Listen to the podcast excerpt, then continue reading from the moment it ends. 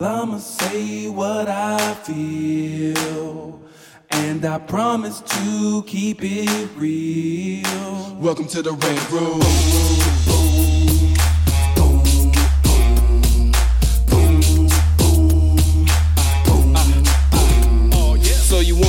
Rider? Well, you gotta be a rider till your fears are diminishing, the doubts are behind ya. It's hard to grind and the business, got me stressed in the rant room. We let that shit up off our chest. You know the street nerd has got no time for no caca. Sass in class, yes, that's Mr. Bolekaja. Never have to guess when you're listening to Hilliard. He gon' bring more game than a shark playing billiards. It's all about the craft of screenwriting. It's exciting when you turn an outline into something enlightening. Your pen and words are like bullets in a gun. Write what you feel, say what you want. Welcome to the Room. What's up, y'all? It's your boy, Hilliard Guest, and you guys are listening to the Screenwriters Rant Room, where we keep it real, we keep it opinionated, and we keep it 2022, y'all. Yeah. On the show, we discuss entertainment, TV, film, music, culture, but our focus is always screenwriting, stories, craft, and shit like that. Uh, Chris Derrick is out. He's on, uh, I think he's doing his story area today, so he's on a show that he can't announce yet. Um, isn't that funny how Hollywood does that? It's like everything's secret, secret, Yeah. and then they want you to, they want everybody to know. a year later, right? it's hilarious. Um, anyway, so Chris will be back. I think he said next week. So um, with that, if you guys are grown, we're gonna go ahead and jump right on into the show. So to get, today we got my man in the building, little bro. Say he little because he's younger than me. He didn't know he was younger than me. See, he didn't know I was a vampire. I'm only 22. See? I was just say it's got to be not be by much. Mickey Fisher, y'all, y'all know him, executive producer himself, creator, uh, uh, developer, uh, producer, writer. How many more hyphens you got? Playwright. I mean, yeah, so yeah, yeah. yeah. I was an actor at one point. Yeah, me too. Yeah, I I'm a reformed actor. Yeah. Yes, indeed. Um, y'all know him from Extant and uh, Reverie and um, The Strain. I mean, all kind of shit out there for sure. I'm sure you got more shit you're gonna be able to talk about in a minute. I hope so. Let's put that into the universe. Get Yep. that, that that juju gene over there. Welcome to the show, man. Thanks. Thanks for having me. This is, I'm glad to finally be here. Yes, indeed, indeed. Um, I've been wanting to have you on the show for a while. Um, you know, timing is everything. It just all worked out. Here you are. You were available. You're not in production, so it was like good. Boom, boom, boom. Totally feel like it always works out when it absolutely should. Yeah. exactly. and so that's why I never take it personally. I never worry about that. You know, I I pretty much drop my show pretty much every week. Yeah. just about. I think we missed one week Memorial Weekend um, this year alone. That's it. That's You know I amazing. mean? And you've Yeah. done like 400 and some episodes now. Yeah, this will be 408. I think I'm gonna drop this tomorrow. That's So- crazy. Yeah, yeah. How do you like four? That's and you and your episodes are like supersize.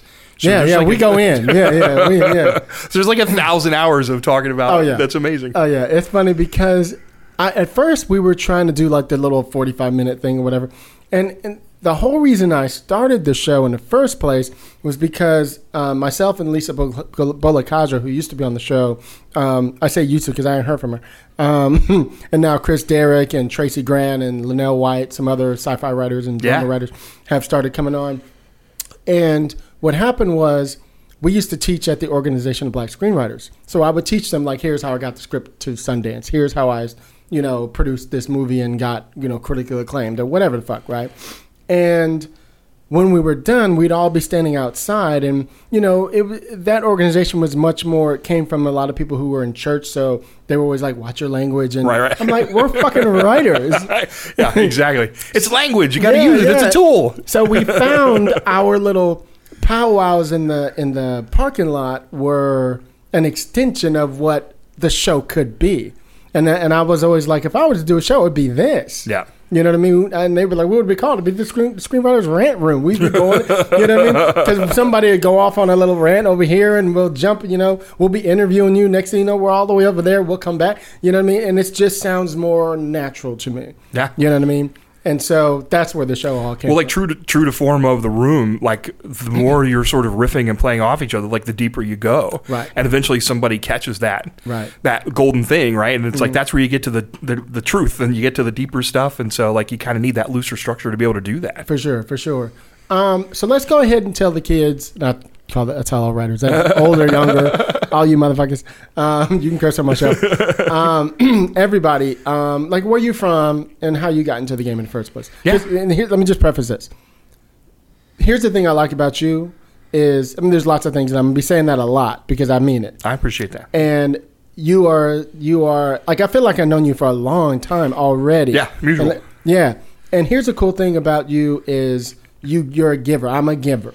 Right? Those are the people Yep. I want to help and those are the people that I want to, you know, uprise and those are the people I want to get behind. So, um, the fact that it took you like 20 years is real shit. So that I want to talk about the real shit. Yeah. So let's jump on in. Let's jump in. Where you from? For sure. Originally from Ironton, Ohio. It is like a really small town, about 8,000 people on the border of Kentucky and West Virginia. It's super, uh, you know, it's Appalachian. So it's like, it's very, um, you know, I, Ironton was like in my county, Ironton was like the big city, you know, then you had sort of out in the county, which is a little further. And then, like, if we wanted to go to, uh, if, if we wanted to go to the big city, we would go across the river to Ashland, Kentucky, or down the river to Huntington, West Virginia. Um, yeah. And I, I mean, I was just like, I was a movie kid and I was a you know TV kid and I was one of those like anything with physical exertion was just not my just not my thing right and so like I think I did one uh, my dad was a high school football player and he was like a, he was like a big high school football player and you know in the paper all the time and that kind of stuff too And, so I and think you're not into sports really, huh? no you know I loved playing like softball and stuff when I was you know high school. I, I played three sports a year when I was in elementary school I played football basketball baseball kind of did what everybody Was did it a sports town? very much sports, very much a Friday Night Lights town. Right, so right. Ironton has uh, it, it has the only covered high school stadium in Ohio. Wow. Because it was home to a, a, a, a pro team called the Ironton Tanks. It was like you know back in the leather leatherhead days, you know, like when they didn't play with any like protection or mouthpieces or anything. When, Um, it was, when it was 30 below and they were playing? hundred percent. And it was all just like you know, it was coal miners and stuff, and Right, teachers and whoever, right? And people from the you know farmers, and they would come in and they would play like pro teams. So eventually they were sold out. By the way, this is great. I'm, this, I'm so glad I'm telling you this yeah, yeah. they the Ironton Tanks they merged with a team from Portsmouth up the river uh, called the Trojans and uh, yeah I think they were called the Trojans at the time they merged and they were eventually sold and became the Detroit Lions No way, really? so the Tanks were somewhat part of the origin for the Detroit Lions I never, Uh, I'm from Detroit. I, never I knew know. That's what I was gonna tell you. Interesting. Uh, so yeah, very much a Friday Night Lights kind of town. In fact, I mm-hmm. remember like when I was in sixth grade, I was already doing community theater and stuff like that, and I dropped out of football. And that's just at the moment where you start to go into junior high mm-hmm. football and really the conditioning stuff to get you prepared to play for the Fighting Tigers when you're in high school. And I remember my, I'm glad we could swear on this. I was passing by the guidance counselor one day, mm-hmm. and he was this big dude who'd played football with my dad, and he saw me carrying my saxophone case, and he said, and he already knew I wasn't going to try out for the football team, and he's like, Fisher. You're going to be six foot tall, 250 pounds, and in the goddamn band. I was like, yeah, I guess I am, you know? And so I was doing like the King and I, so I was like the opposite. I was like wearing, you know, stage makeup and doing musicals and things. And, uh, and that's what I was doing. And then I got We, into high we are one of the same. I know, I know. uh, I mean, I, so we did one musical a year, and I was really lucky. I, I got leads in a lot of those kind of early on, and then I had a voice teacher that I started going to when I was in high school. This lady, Myra Parker, and she told me. Know, there's a really great school up the river in Cincinnati. It's called CCM, the Conservatory of Music. They have a great musical theater program, um, and I think you should audition for it. And that became kind of like my, uh, that was like my whole goal. It was the only school I applied for. Were you, were you were you at the time thinking Broadway? Maybe. Yeah, very Okay. much so. And that was the whole thing she told me too. It's like, you know, this is a show that this is a school that turns out triple threats. They're turning out people who go on to Broadway uh, into Broadway careers. And, uh, and so I, I set my sights on it. I auditioned for them. I actually had to go up uh, to do the audition while I was doing Annie. So like I, I you know, Ah, I I, was in the, I was playing Daddy Warbucks my senior Really? year, and I had to go up in the middle audition. I, I mm. somehow I got in. I still might. I'm still kind of convinced it was a clerical error at some point, but it was like because there was. I was just like when I got there. Finally, I was in this like top flight musical theater program mm-hmm. with all these people. I think there were only like 12 or 13 people in my class, and it was going from a very small fish, very big fish in a little pond, to mm. being a very small fish in a big pond. Everybody there was just fucking phenomenal. Right. Like I And would they just could walk- dance, sing, Yeah, exactly. yes. And I was not a dancer by any stretch. Um, and I was I was a, like a decent singer and a pretty good actor. Mm-hmm. Um, and so my freshman year, and it's very much like it's super intense. The conservatory, triple threat training, right? It's like, and they're really trying to like get you to be, you know, to Again, and- one, two, three. four. yeah, exactly. I learned all that choreography. Uh, did it poorly, but what what was also happening at the same time was, you know, I told you like I grew up as like a, a, a movie kid and a television kid, and, and like a like I grew up in the sweet spot of all the Amblin movies and things like that in the '80s, and then I would watch like go to my grandma's house and watch The Twilight Zone with her and uh, uh, you know creature features and all the Universal I just started back watching all of the Twilight Zones again. I'm about. 14 in now or something. You know, go ahead. I'm sorry. Oh, it's so great, and I like I, I, I, I every now and then I jump into the uh, the marathons when they have them, and I, it, I it's so easy to get sucked in because Mm-hmm. Right. they're just masterful. Yeah. Um, but while I was in school, so two things happened. One, my teacher said, "Look, you're a character actor. You're not going to work till you're in your 40s. Hmm. You're going to be, you know, it's going to take a while to like, grow into the roles that you want to play." Wow. And I didn't really want to wait that long, right? And So I was I was already playing like old men. Every show I was like the old guy. I was putting on like the gray and like drawing in old age makeup. And then like meanwhile my my you know friends are getting these like super cool sexy costumes and hmm. things and I was like this I'm just like miserable. So I didn't want to wait that long. So I started writing things for myself. The other thing that was happening was I started going to see independent film. There was a, a theater, the Esquire Theater, down the street in Cincinnati, mm-hmm. that it was right at the sweet spot when Reservoir Dogs, oh, Gas Food and Lodging, El Mariachi, all mm-hmm. these like indie movies were coming out. And so I started going to see prime these. time. Prime time. Yeah, prime time. And so I was going to see these movies that were all of a sudden that were like clerks, you know, that were made for, you know, thousands of dollars or, or a million dollars as opposed to like the mm-hmm. multi million dollar things I grew up seeing. And I was like, oh, well, that's possible. So I started writing while I was in school still for kind of those two reasons. One, to give myself more stuff to do. And then two, because I thought, oh, well, here's this other avenue then uh, that I could I could go make my own stuff. And by the time I left school, I really wanted to be a writer as much as I wanted to be an actor. And then gradually found that my discipline for writing was like way more uh, it was it was it was much easier for me to get lost eight ten hours of writing than to prepare for an audition that was coming up in a week Let me let me ask you. I'm be interrupting you. A little Yeah, bit. please I go right ahead, apologize, yeah. I apologize. Here's here's an interesting thing because I can't tell you how many of my producer friends I've had sit where you are right now and go, Hilliard, why aren't you still acting? You have a great look. And I'm like, here's the thing. And I wonder that can you relate to this? Here, and, and I've said this on my show before, but I don't know if you've ever heard this. So when I first sat down to write my first script, I'll never forget. I sat down and I wrote exterior London 1964 night. And I paused. And I was like, I never want to act again. I'm not exaggerating. I used to. That's took, fantastic. It took me 10 years to be able to say that without crying. Wow yeah I, I still, like, it, uh, it's right there at the tip of my wanting to lose it. You know, right now. do you think it was the was like all like the feeling of like you had control of the situation now, or just being able to like really express yourself in that? What do you think it was? I can tell you exactly what it was, and I know you can relate to this. Here's what it was. You know, when you're in The King and I, or in the, on the stage, or in your trailer, or working on that movie, whatever it is you're doing, that you only get to do a couple times a year. Yep. That's how I felt when I was writing. Yeah. I was like, oh, I don't have to wait Yep. to get my trailer. I don't have to wait to be working with Blair Underwood or whoever the fuck. You know what I mean? It was like, oh, it's right there. Yeah. I never need to do that again. That's always say with like, you know, the, the one thing that I know, that's sort of one of the tr- core truths I know about this and doing this is that if, if, if sort of, in, you know, all the access that I have right now, you know, like my reps and, you know, relationships and things, if all that dried up and went away. If all I had was like a pen and piece of paper, Right. I'm still gonna be doing this and Yeah. it's still gonna be super fun. and I'm gonna be key. happy doing Yes. it. Yes. And, and and a lot of it is because of that too. It's like I don't have to wait on anybody. Like I could, Mm-hmm. I could, I'm capable of with a pen and a, and a notebook and my imagination of conjuring something that's really super fun and super cool. That's going to give me a lot of joy, regardless. And so. When I came to that realization, like in my 30s, it was almost like the pressure valve kind of went off a little Hmm. bit too. It's like, this is, you know, you may never have like the success that you dream about, Yeah. but you're always going to have fun and be happy doing this, Right. no matter what. So, and I still, I mean, still hold on to that. Talk to me in 10 years, I might feel different- differently. and you're working at the top of your game. I mean, in the sense of, I mean, Spielberg and Amblin. I mean, I mean, that's where everybody's trying to get to, and you started off there. But let me go back just a little bit. sure, yeah. So, you went to school. You started doing theater. You were writing, you know, plays and stuff like that. Which is people don't realize the training you get from doing theater is ridiculous. Yeah. it is actually gearing you for showrunner shit. People don't know that. 100%. I'm always telling people that. and for example, here's an example. So, um, say I'm going to interview some showrunner uh, for the Writers Guild uh, podcast, for example, and um, they got their first show and they're running the show. Let's just say. Yep. And I'm, so I'll put out an email to some of my friends and go, hey, anybody have any questions they want to know from this particular person? The only question I usually get is, how in the world were they able to run their first show? Right. You know exactly where I'm going. And I say this, oh, they came from PR. Of course they could run their own show. Yep. Oh, they were a playwright.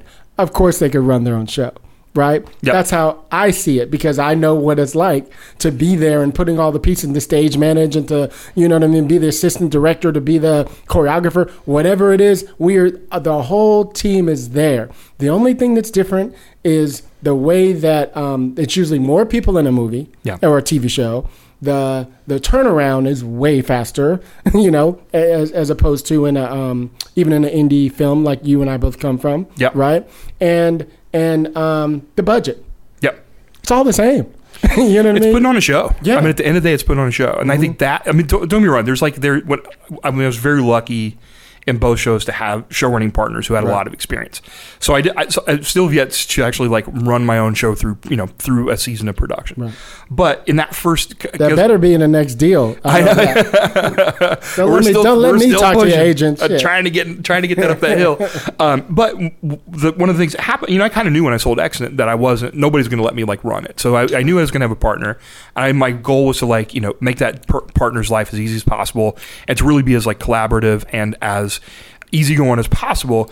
And, and for me to learn, but once I got in, one of the things I learned was there are so many transferable skills from the previous twenty years. Exactly what you're talking about Exactly. that even some even if something as simple as like I did a lot of children's theater. I taught Mm-hmm. classes. I directed kids in kids theater. Well, one of my first tasks at you know cr- creating Extant was auditioning kids for Oh. that central role. right. And so the showrunner wasn't there the morning that we were auditioning the kid who eventually played the part. And they're like, you know, come in, watch it. And and I was like, can I jump in and work with them a little bit? They're like, yeah. And so I was talking to him and giving him direction, and we were like playing. At the end of it, the casting director at Amblin, she was like, wow, you're really good at this. And I was Mm-hmm. like, I was like, I've been doing this for like 15, I've been, I've been working with kids for 15 years. like Yeah, this is fun. And so all that stuff, it still comes down to it was the same thing when I was doing non-equity theater Mm-hmm. and you know very small theater in Kentucky with a very limited budget and super talented, super creative people. It's you have to be able to you have to have a vision and be able to articulate that vision Right. and do your best to set everybody up for success. Right. You know, to be able and, and that all that mindset and those skills, so much of it was transferable to this job that was kind of surprising to me because it is at the end of the day, it's like you're a show person, showman, showman, showwoman, you're putting on a show. Um, and then like there's all the, the other 90% of the job that is the administrative part, that is the budgetary part. I mean, that's all stuff that you can learn. You can learn it, yes. You can learn it. And I think there was like ego management and, you know, Yes. managing human beings and all those kind of things. And there's certainly, as we've seen, you know, over the last couple years, a lot of like personnel problems and, and you know, sexual harassment, all this stuff Mm-hmm. that was just sort of being overlooked or ignored or you know, sort of blatant misogyny in the rooms that people were dealing with for a long time. I got kind of lucky because they came in toward the end of that. And so that was already, Mm-hmm. Yeah, You know, definitely. people were talking about Me that. too. It started. Yeah, exactly. yeah. And so, so I feel like that was kind of like uh, the the culture that was already changing, and so I, I was sort of lucky me- to come at then. let me ask you about like for example one of the reasons like i purposely did it on purpose by the way you know stayed away from the network stuff for years and just focused on making my little six figure you know a year jobs Yeah. you know working in independent films and, and tv shows and stuff here's what happened the strike of 2000 what 7 8 whatever whatever, Mhm. whatever that was i was out striking it was at paramount never forget. And we're walking around. I'm like, oh, everybody's like, oh, this is gonna last two weeks, right? Yeah. So we're we're all picking. It's like the ATA thing, right? Two weeks go by, four weeks go by. We're like, fucking hell. And I'll never forget. I had just written this pilot, and in it had this little sequence where there was a, a therapist and their client stuck in a subway train in the middle of a like a, a blackout, right? And it's just the two of them in this train, and he said, "Dude, I read your, your your pilot, man. This is dope." He's like, "Have you thought about making that little moment a like a play or like a whatever?" And I'm always like, "No, like why would I do that? right? It's a pilot, right?" Two more months were out there, and I'm like, "I need to do something," and boom, I was like, "I need to be my own boss. I'm not waiting for Hollywood anymore." Yeah, You know, so I know you relate to this. for sure. And so I was like, fuck that. I'm not going network anymore. I'm just going to, I'm going to make a way. I'm going to let people know that I know how to do this thing and they're going to be hiring me. Watch. Yeah. Right. So I invested my little coins I had and I made this little film and put it out there. And six months later, it was critically, critically acclaimed. I was like, okay. Right. Right. All of a sudden, doors start opening and, things start and- happening. And then Yeah. people started going, "Hey, can you can you produce mine? Can you produce mine?" And well, I did it to do my projects. I Yeah. did two of mine and almost thirty of everybody else's. you know. But what it did was teach me all the things that you and I have skills of now for the job I have now. Yeah. You know, it's made me be in a position where I'm used to running the little show and it's 40 of us on the set or whatever, you know what I mean? Or running a little small writer's room for a Go 90 network or thing, whatever it was, you know what I mean? All those things have put me in a position now that I still was doing what the network was doing just on a smaller scale. Yeah. You know what I mean? Go Well, ahead. the indie, I mean, that, especially like with indie filmmaking, I mean, it's so much about like creative problem solving. Right. You know, like I mean, Rodriguez had the like, in his book had that sort of classic quote, like you can wash away any problem with the money hose, right? But like when you're making a you know, low budget, micro budget indie, you don't really have that, and so you have to think creatively. Well, that. M- muscle and that skill comes in super handy when your line producer comes to you and says, "Hey, we're three hundred thousand over. like, well, you like we need to cut four strips out of this, you know, like Exactly. schedule." So, like so that uh, those skills I find there is a certain amount of like I don't really panic when those things happen because I go like I've you know I've, I've been doing Been that there. for 20 years yeah and so Yes. um, I kind of know how to do it I just have to like do it in a smart way that makes the show better and not worse and so that like I, again sort of like they were just skills that were like transferred over that I think people um, you know that people don't think about a lot. And I, I mean, I do think there's there's a lot of people. It's it's changing more and more. Mm-hmm. But I feel like that there was that one predominant path for so long that was like you get in as a PA, you work your way up to a writer's assistant, mm-hmm. and then you're a staff writer, and you spend six years, seven years working your way up. But like that. That doesn't quite exist anymore. People are talking about this a lot right mm-hmm. now. Like that path is sort of like less and less viable because shows go, you know, three seasons, mini rooms, limited series like that the opportunity to stay on a show for five or six years and learn and grow and, and work your way up is just does it's not the same so i think we're going to see more and more people coming from Yeah. playwriting and coming from yeah you name it like and you know tiktok like what Yeah. like yeah and and that's why i say um in particular coming from the theater in some way and creating a show and coming from you know marketing and pr is another thing we talk about ava duvernay we Yeah. talk about um um um, little what's his name uh, little marvin Mm-hmm. like people like that because i remember when i interviewed him and I said to him, you know, I reached out to some of the people, and everybody's question was, "How in the fuck did you get this?" Yeah. And I said, kind of what I told you. I know exactly how you got it just talking to you and knowing your background, you or somebody. Matter of fact, he wasn't just a freaking marketing. He was like in charge of like this big, you know, marketing, you know, company, whatever. So he knew a lot. He's pitched. He's been on many commercial sets. He knew he was already a showrunner. Yeah. you know what I mean? The only thing different was it wasn't an actual scripted show yeah right? That's it. So people are like, how in the world did he ever? I was like, very easily. And he also had the mouthpiece, and he came in there just like you would, knowing his fucking show better than anybody. Yeah. You know what I mean? Go ahead. I'm sorry. Well, if you, I've, it just made me think when you're talking about that, like if, if you think about all those great scenes with Don Draper and Mad Men, Right. where he's like making the pitch, it's he's telling a story and he's Mm-hmm. grabbing people emotionally, and he's you know like that's I, I think that is a writer's version of that, and probably the romanticized version of that. Right. But still, that's a skill that those people needed to have, Right. you know, and, and to like come up with a vision and to. To, to, uh, they're sort of up against the same things of like uh, how do you subvert the, the, the sort of stereotypical thing and come up with something new and fresh that's going to excite the client that's in turn going to like grab the audience's attention i mean that's we're kind of doing the same thing so it would make sense to me that somebody could come from marketing advertising would have like some skills that would go oh i know i kind of know how to do this yeah You were, I, I heard you talking with uh, Kevin, uh, Kevin Fukunaga, one of our friends. We love Yeah. Kev. What's up, Kev? what up Kev? Um, here's one of the things I wanted to get into with you. We were talking about the indie world, and I spend, I, I've literally taught this many times about building the resource around where you're from. You don't need to move to LA or New York or Chicago or Atlanta before you shoot something, yeah right? You can live in small town Ohio and do it yeah right? You can live in the Bay Area, you can live in Canada, you can live wherever you are. You need to u- utilize the resources you have. So here's what I always suggest. Here's the problem. Most people do what I did first. You write a movie where you need a fucking subway train. exactly Okay? yeah Good luck with that one, right? Luckily, I figured it out, yeah right? Now, I always say write to the resources first. So you gather your team in your bumfuck small town, wherever you live, which is even better because nobody's looking at you with the camera. no nobody's you judging get away you. with everything. You know what I mean? you could be driving cars and people are like, "Oh, they're shooting something." you know I got I to the point in my town where like people, I had a camera guy who was like had this camera up through the sunroof and mounted, and they were driving through filming like the autumn leaves and things. Mm. Oh, and yeah, they, yeah. and this, this friend was like, they, they saw the camera car go by, and then they walked up the block and saw me looking at the monitor, and they're like, I figured it was you. But here's the thing: I'm always telling people this. So check this out.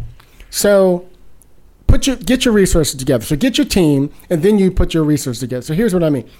One of the reasons I became such a valuable producer in the indie world was two reasons. One, I'm a logistics person. So I'm always like, say you invite me to your office, I walk in the building and I'm already going, how can this, how can, where's base camp? How do we, I can't help it. right. That's just how I work. The logistics of where things, oh, the casting and every, I just see departments. I just start to, we load in like this, the trucks go up. That's just Right. how I see shit. Neo in the Matrix. Yes. And so, but that came from an experience I had with another big Oscar winning producer who I went and studied with for like a month in Utah. And he taught me all this inside baseball shit that I had no idea. I was still an actor.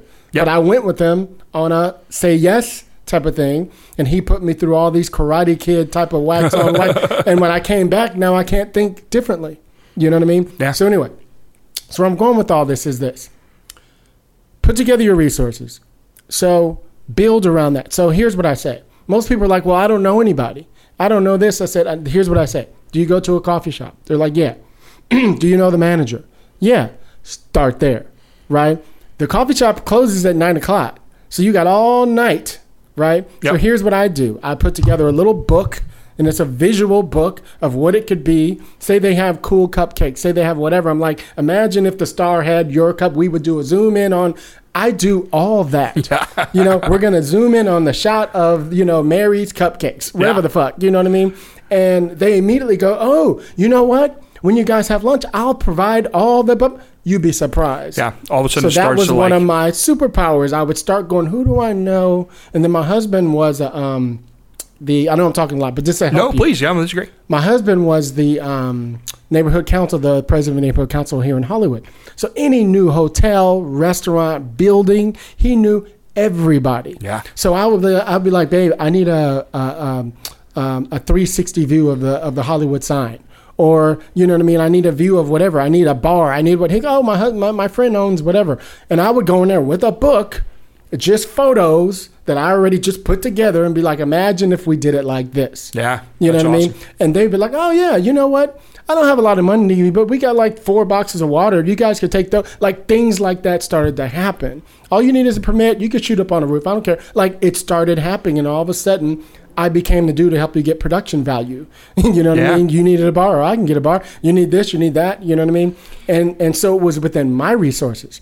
So then I'm always telling other writers wherever you live, you you have a friend who has a cool house, who has a cool condo. They have a cool car. You know, sure. they have a weird house. You know what I mean? Yeah. Write it toward that and create a character around that. You'd be surprised. You know. Anyway, I'm jumping. No, this is great. I think you're you're right on. I think when I um, made my first like micro budget indie movie called it was called The King of Irontown, Mm-hmm. and it was inspired by I was home uh, back in Ironton.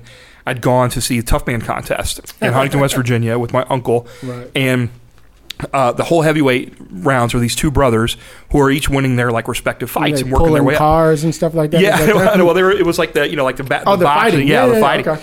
and so um, they the the championship bout was between these two brothers, and end of the night, I was They had to oh, fight this- each other? They had to fight each other, like they That's both won their fights, right? I was like, this is going to be awesome. Like this, I was kind of like in my head, it was like going to be this Shakespearean thing, Mm-hmm. and um, and the fight was not great. It was it was it was just terrible. It was almost like they were too tired. They just kind of like, well, look, I'm going to take it easy on you, you take it take it easy on me. We'll split the money. And so I left away from there thinking like, what would have created the drama that I wanted to see, Mm. and that led me writing this script.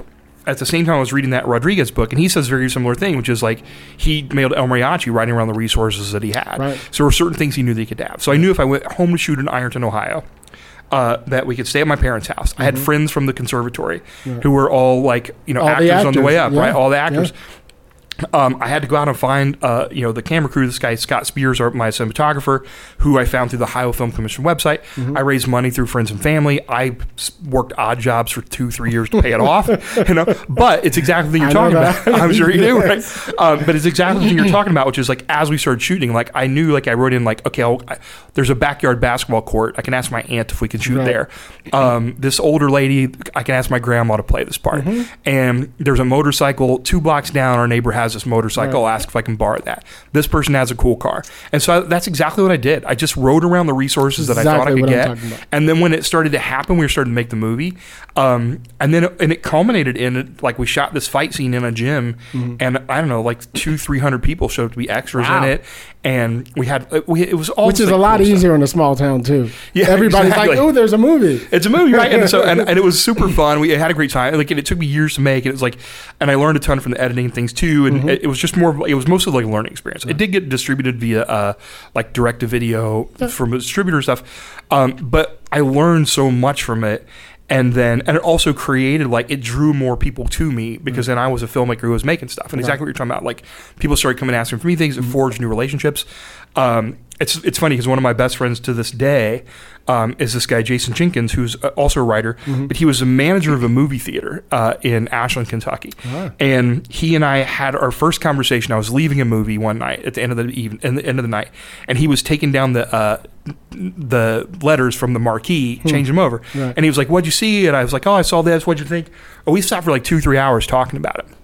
And I was like, oh, this guy really knows his stuff, and like he's a super movie guy. Well, like a year later, I came into the film school there, the uh, the, the video production school, mm-hmm. and looking for people to be on the crew. And he was a student there at the time, Oh, okay. and so I kind of told him, I was like, hey, I remember meeting you. And then we stood outside the school talking for like another two, three hours mm-hmm. with a couple other people who are all still friends to this day. Right. And we all started to like help each other out in our projects and things. You know, like I, like that guy was recently able to help him get a manager, and you know, so mm-hmm. there the things that's just like you start to draw resources to you. You start just like this gravitational force starts to happen and, and starts to pull people in. And Can I can I just add to that? please go for it.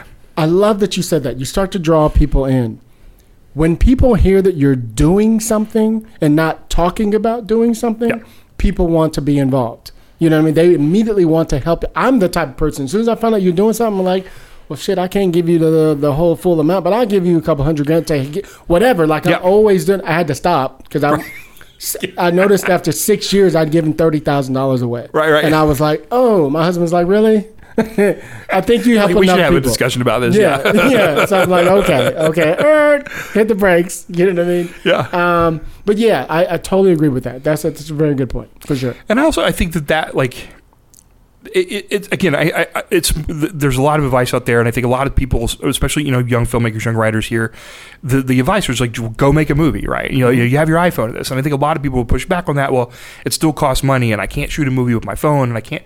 And I think that there's a a um, I, I think there's sort of an inherent the inherent like resistance to that idea is that well I'm not going to have the resources and the equipment and the relationships to make a movie that's going to get me to Sundance and to me it's like And that's probably true. that's probably true Yeah. but you're going to learn so Yeah. much from it and the fact that you're going to have to struggle to figure out how to pay for it the fact that you have to like uh, I, and I'm gonna say it like there was a privilege. We, my my friends came. I paid their travel. My Mm-hmm. parents let us all sleep on the floor in the basement. They fed us, you know. So there was there was some privilege there involved. You know, like people in the resource to help. But I was hustling all the time to make it happen. And then when it was over, I went and sold T-shirts on the Annie tour while my girlfriend was in the show for a year and a half, paying Oh, those bills actor too? off. Yeah, she's an actor. She's a musical Okay, theater actor. Yeah, good. yeah. She's still doing musicals. She just did uh, Mamma Mia in uh, Long Island. So. Nice, nice. Yeah, yeah. It's all, that's how we met. We were doing Little Shop of Horrors. I was the voice of the plant. Is it Mary? What is it? What's What- her name? her name is Julie. Julie. Yeah. Julie. I knew it was something with an E in it. Okay. She is Julie and her twin sister Janet. Uh, We were doing. We did Little Shop of Horrors together in Ah. uh, Warsaw, Indiana. She was Audrey, and I was the voice of the plant. That's Audrey one of that's one of my that movie is one of my favorite Oh, movies that's same. underestimated. It is so beautifully done. It's the perfectly constructed. It's perfect. Yeah. The acting, the cast, top to bottom. perfect. Ah, drives me. But go ahead. No, that's it. That, that's. I, I think. I think you're making really good points, and I, it's not. Uh, not everybody can do it, but if you have the inclination and the and any amount of resources you can start to pull from, I think that as an educational experience, you're going to learn so much about yourself, Right. and you're going to learn how you solve problems. You're going to start to develop that muscle of like thinking creatively, coming up with creative solutions to, Right. to problems and, and and how to do that without sacrificing the artistic integrity, like all that stuff is that's how you learn doing it, you know, at that level. And so Mm. I, I mean I carried a lot of those skills over to this day. hmm The, the thing that I love about all of that, and I know you guys want to, you know, get to all of his, you know, big time show stuff, but I think these stories are important to learn because all these experiences you have are what actually made you such a great writer and such a great pitcher, and you know, all those things they don't realize. Like you said, this wasn't an overnight thing that had happened. You know, there was a was 20 long period. you know what I mean? I didn't have my first big network thing until I was forty-seven. Wow. Yeah. You know what I mean? That didn't mean I wasn't working. No. It didn't mean I wasn't in the guild. It didn't mean you weren't ready for it. You know what I mean? Just- Whatever. So so there's lots of things, you know, that, and I always tell people you don't have to be a celebrity writer to be a writer who's working. Yeah. Most most people are people you don't know anyway. You know what I mean? And that's okay. Yeah. You know, but everybody sees what's happening in Twitter and Instagram and all that, and they want to make themselves the face of whatever. Believe me, doing this show, I don't promote it nearly the way I should. Like if I did it the way Kevin did, I'd have thousands and thousands of. I don't have the time. Yeah. You know what I mean? And so and so, but I chose. You know what? I'm gonna just stick with what I do. Put it out the way I do. I have thousands of people all over the world to listen to the show, and I'm okay with that. Yeah. You know, I don't need to be, you know, Craig and, and John. You're still Yeah. 400 episodes in, and you've like Yeah. talked to so many people.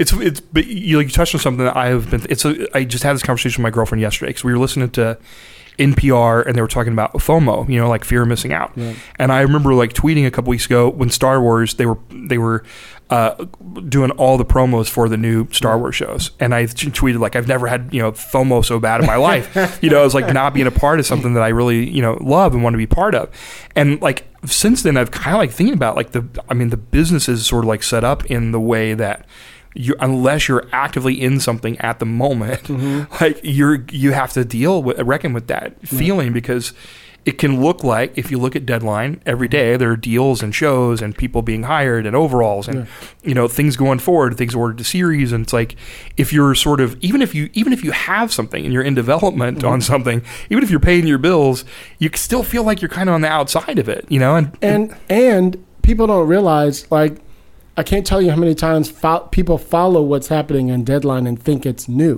yeah right I'm like, no, that was six months ago. Somebody's just posting it. Yeah. The what I deal's mean? just closed. It's Yeah, been exactly. done. That room has already started. It's already, you know what I mean. I don't know why they wait like that. It's like a weird. Like they that. have to make sure it's what it's. It's also just process. Yeah.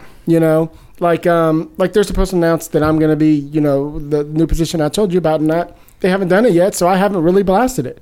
you know what I mean? and I you just feel like talked about. ah you don't want to like jump the gun Yeah, you know what Yeah. I mean. So it's like a weird, you know, it's this Hollywood's weird. It's what I mean? weird, and it is. It is kind of one of those things. I feel like the longer I was reading, uh, I started rereading this book, uh, "Desperate Networks," that was written, Mm-hmm. You know, years ago about this one specific television season where like Desperate Housewives Mm. came and hit. You know, and Marc Cherry when he wrote that, he had been he was on a cold streak. Like Right. he'd he'd run the Golden Girls, and he you know with his partner, and he created a couple other shows and, and worked on some shows. But he was like two or three years. Out. He was like it had been like over a year since he'd been able to staff on anything. His Mm-hmm. reps were trying to get him staffed, couldn't get him staffed on anything. And you know, Desperate Housewives was kind of like his fucking script. He was like, I'm going to write something that's going to show everybody how smart I am. Um, but that it kind of it was again along the same lines of he f- felt like he was just you know out in the desert, like he was you know out in the ether and not a part of anything. And this was sort of last desperate shot to you mm-hmm. know to get back into it. And that it's it's so baked into what we do where it's like you could you know you're staffing staffing staffing and you're you're in everybody's mind you're fresh and on it. Mm-hmm. And then you take a develop a couple you know a couple rounds of development for like two three years yeah. Almost four years. almost four years right? So you're Yeah. out of it. You're Yeah. not like getting staffed a lot. Yeah. and so you're not maybe you're not even having meetings and then mm-hmm. it comes trying to get meetings. That's gone cold.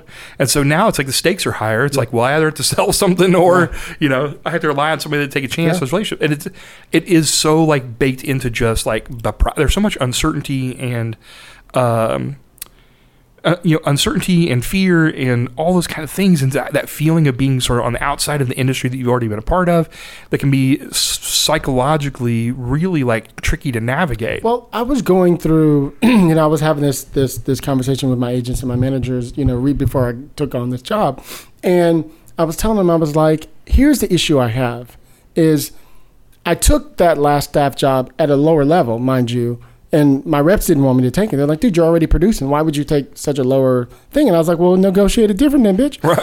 you know what I'm saying? Well, they couldn't. So I was like, well, let me do it. Yeah. And I will use it to get the things that I need. Trust me. I know what I'm Sometimes doing. You're like, I just need to put some points on the board I right need, now. I need some of that. So I did that. And of course, as soon as I did, then I was in the conversation with Yeah. people. So they're like, oh, you've been on the show. Like, I was on other shows. They just weren't network shows, right? Whatever. Anyway, here was a problem that I had. This that that I don't know if, you relate to this at all, but this is a problem that people have when you go into development and you go through that three or four years when you haven't been staffed. Well, when you're back to getting staffed again, they're like, hey, uh, the last time we saw you were staffed, it was you were here. yeah. And I'm like, I was developing shows with fucking Ridley Scott. What are you kidding? Right. you know what I'm saying? Yeah. It's like, what? I didn't stall out. Like I'm Yeah. not getting worse. They were then, giving right? me co. they were giving me co EP deals, and what are you talking about? Like, you know what I mean? And still, they're like, well, it didn't go. Yeah. I'm like, what used to? It's a weird Hollywood That's is the thing, so man. If fucked it, up. do, if it doesn't go, it's, It's almost like it didn't count. But yes. it, yeah, it's so funny. You, and you mentioned that word like in the conversation. Like that's something a phrase I've said to. I signed with new managers Mm. in uh, in February, and you know my initial you know meeting with them and like in sentence was just like. Especially on the feature side, like I've had, I was like very fortunate on the TV side. I was working for a long time, and I you know, created two shows. I worked on some other really cool stuff, um, but I hadn't done any feature stuff. I hadn't haven't written a movie for anybody yet. I haven't sold like a feature spec, and so I was there was I kept I said that phrase to them like I just want to be part of that conversation again. And so what do I need to do? Do I need to write a new sample? Do I need to like just go really hard at a bunch of general meetings? Do I need to come up with some pitches? And um, and so we kind of been doing it on all fronts, and that was like that. Like it's easy to slip out of the conversation. Yeah. Uh, I remember the first meeting I had uh, for Extant, like one of the very first meetings I had was on the Fox lot at Mm-hmm. a production company there. And I went in the office of the exec and I looked over and there was a shelf uh, to the left. And it was like, it was like one of those like, uh, you know, three or four feet high and maybe Mm-hmm. three levels and just full of binders, black binders. Mm. And at a certain point I was like, what are, what's, uh, what are all the binders? And he was like, oh, those are all writers. I was like, ah, Jesus Christ! Like this is you're like, Yeah, that's, that's there's real. so many writers in this Yeah. town, and that's what ha- like you get in a binder, and it's like, how often are they going to pull that one that you're magically in? Are they Yeah. going to remember you? I think that's the key. And now that I'm on the other side, which I've kind of been even on my own, you know, I've heard hundreds of pitches myself and have done dozens of them. But the thing that's weird being on this side now, now that I'm a development, I guess I'm a development executive now. Think about, it, I just I still haven't accepted it Yeah, because I'm I'm on the producer track still. yeah, Um, because this is supposed to be gearing me for that. Anyway, a whole nother story. um, it's funny because now, like I'm, like we got a couple pictures coming in like next week where I'm gonna be finally sitting in, you know, with a, a big company, if you will. Yeah. You know, listening to the pitches and giving feedback and seeing That's do we awesome. like it, whatever, and you know, developing with the writers and whatever some of the projects they already have. And so it's it's the thing that's cool for me is all those years of my teaching people how to pitch and all those years of my hearing pitches is all like I said, everything is coming into fruition the Yep. way that it is. And one of the things I want to jump to with you really quickly before we get into Extant and all those other things. Sure. one of the things I love about you is how much you give. You know, whether it's your um, your uh, your blog thing that you The have, newsletter, yeah. yeah, your newsletter, um, or how you just promote things on YouTube and let people, you know, hey, you got like Danielle, Nikki, shout out to Danielle, my girl. hey, Um, she, you know, she had put out a post and you were like, you know what? I'll go ahead and do a whole pitch for everybody. This show didn't sell, but let me show you what it looks like. Yeah. That was brilliant. I can't tell you how many people Thank I've you. told to look at that. I appreciate that. And there's so many things that we do similar. One thing that I do just a teeny different, but I love what you did was was I think when you get to the pilot, you start to go through and you'll introduce several characters throughout the pilot. I do a thing where when I've set up, you know, the whatever the elements are before I get to the pilot, I will start in the pilot and before that I'll set up like maybe my first two or three characters, give you some information about them. But uh, when I get to the pilot, all the supporting characters I will include. Yeah. And just like you kind of did a beautiful rundown, you're like, and then, you know, the son is this guy, blah, blah, blah, blah, blah. The daughter is blah, blah, blah, blah. You know what I mean? You do that, and I'll do a slight little adjustment where I'm like, you know, and as we get through the story, you know, they come up to a mountain and we meet his daughter. And the daughter is the blah, blah, blah, blah, blah. You know what I mean? And Yeah. then boom, we make a U turn and now we meet the, blah- you know, so I'm talking in that term so that I'm constantly introducing them into the story, moving us forward, right? But I loved the way you did it and I wasn't lost anywhere. You know what I mean? I just thought it was brilliant. And, and Thank you. all you writers, go look at it. I'll probably try to put a link into the. Yeah, Yeah. I mean, I've, I feel like it's one of those things. Like, I, I do think sometimes I do the other way too, Mm-hmm. because there are moments where, like, I know in the Reverie, um, I- gave her just a really brief character description before I jumped into the pilot with Reverie because when setting up the themes, it was like, here, you know, here are the themes that we're dealing with. Mm-hmm. Right. Here's the character that, like, who who is somebody who can like embody those themes? Who who Mm-hmm. can I use to dramatize that? Well, the answer is, you know, somebody who you know for whom empathy is a superpower. Right. This is a you know former hostage negotiator. This and this and this. She was best with the best, but then tragedy struck. You know, so I gave like a little introduction to her. Mm-hmm. Um, so so I kind of feel like it's almost like uh, as needed. But I generally there. So it depend, depends on the on the on the pitch. yeah, it depends on the pitch. Yeah, okay. I think, but my my general sort of inclination is I'd like to introduce them through action. It's a, like I could tell you about them all day long, Mm-hmm. Right. But if I can introduce them to you in a cool way, like I I was pitched that. I just it's so funny. I did a, recording the other night. I had a friend Mm-hmm. come over and we were shooting some like talking head interview stuff for this other thing I'm doing.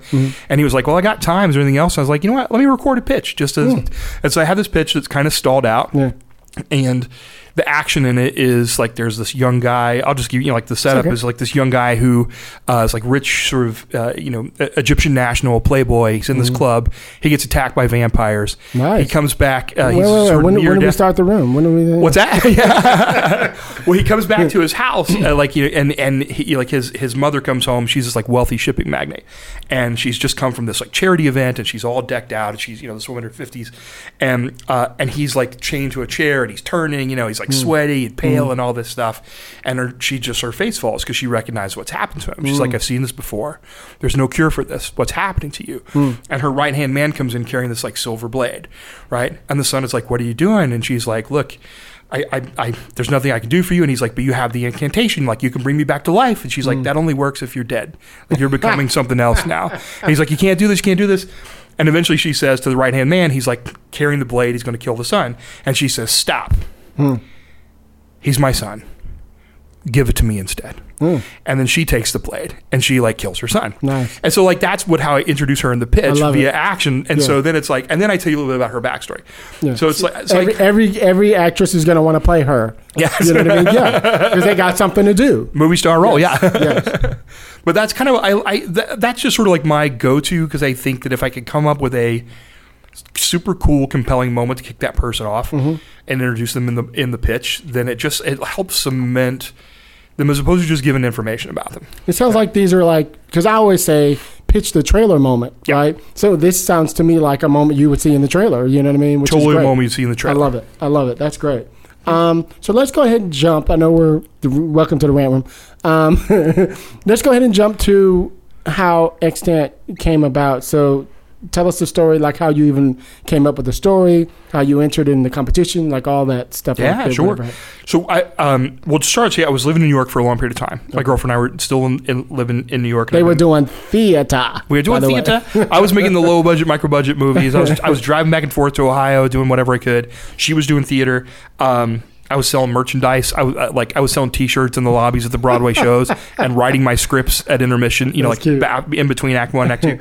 Um, as I was not selling T-shirts, and so, but I came to a point where I was like, I'm not really meeting anybody who's doing what I want to do here. And and the days of selling like the big feature specs seemed like that's kind of over. But I at that time I knew there are all these uh, shows all these shows have writers rooms and there are seven eight you know 10 12 however many writers could be in these rooms there are a lot more jobs maybe that's a much more viable way Right. to break in at this point. point and so I was, I was like i told my girlfriend i feel like i need to move to la because that's where 99% of it's still happening Right.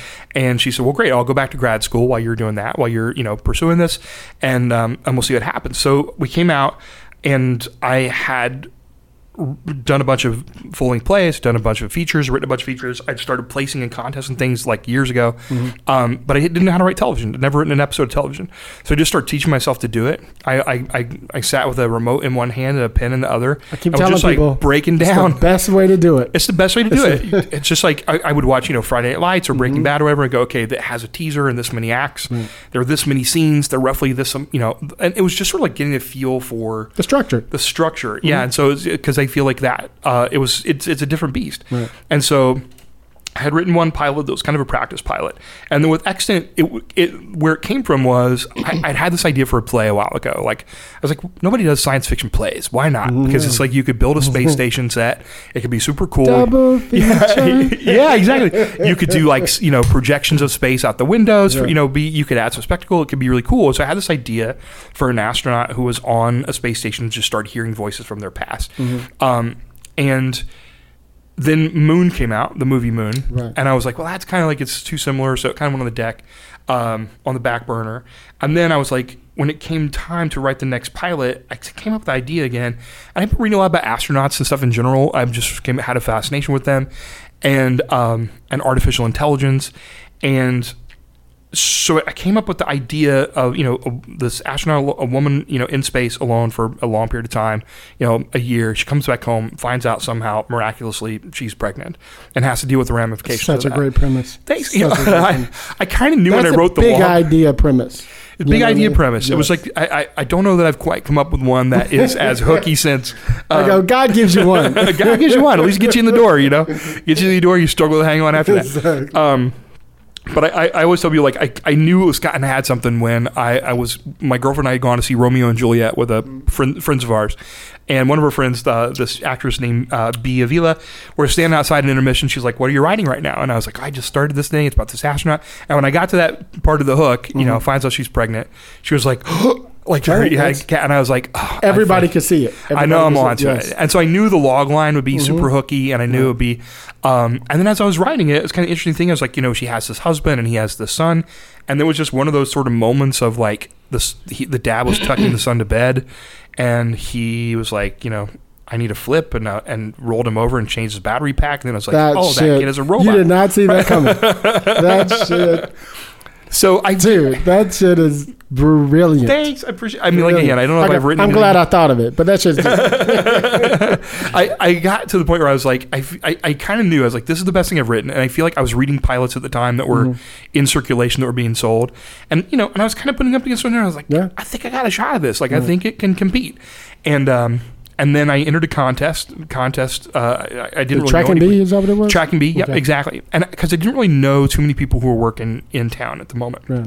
Um, I knew somebody who was on a uh, assistant desk at Showtime uh, when they were somewhere else, uh, down to over uh, uh, more east, more west. And I, you know, knew a guy who had you know been writing on a couple shows, but I didn't really know people who were like super in, in the position to do something with it. So I was just entering contests and I was writing query letters and things. Wait, wait. So contests work? they do occasionally, they do. I'm confused. And I mean, I let's not, I tell people this like the the it, everything kind of happened in a moment. There were three things that happened. So whenever those conversations come up, like you know, contests aren't worth your money, the blacklist isn't worth your money, mm-hmm. whatever, it's like all that stuff. I had three things in a row that were all kind of like started to like break the dam. I had a script that I put on the blacklist website that mm-hmm. got an eight. That got me a meeting with a manager. So it was my very first meeting with a manager ever came from this script that's on the blacklist. A week later, Almost I, tw 20 years later of writing. Right? yeah, exactly. um, a week later after that, I won a feature contest that was sponsored by the Writers Store. Oh yeah. Totally different tone. I Forgot script. they had a competition. Oh my god. They did. They had this great competition that was like they took a log line from an established screenwriter. and Oh, he- that's right. You had to create something from that. exactly. Yes, And yes. my round, it was Susanna Grant. I actually won Mm-hmm. that round. Hmm. Again, that the prize of that contest, meeting with a management company. Okay. And then that was on a Friday, I think, and on a Wednesday, I got the call from Tracking Board. Hmm. Hey, you're second place. We're going to start sending this out to some people. So all I was doing was just like sending things out in the ether, and just like as I would, you know, as I was getting better and kept like taking my shots, things started to break, Mm-hmm. and then the big one broke, and so Extant like got me a manager, got me an agent. It went all around town. It went, it went viral. It was like the thing. Mm-hmm. I always tell people it validated the two things I always believe, which is that like if you have the right piece of material at the right time, that it will open all the doors for you. Yeah. And it's not always that it's a great script. We've read lots of great scripts. Yeah. But is it the one that Spielberg needs? Right, exactly. You know what I mean?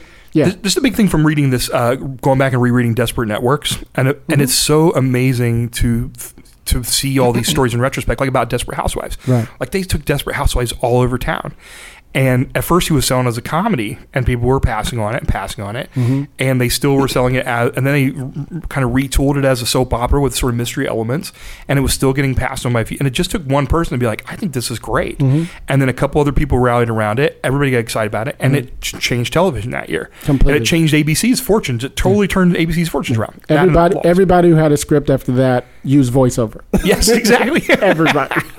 like do what works. Right. Um, but that it, it is such a like it, it can't just be like a, a good script or even a great script. It has to be the thing that's that person is looking for specifically Right. at that time. Right. I think in both my shows, I I.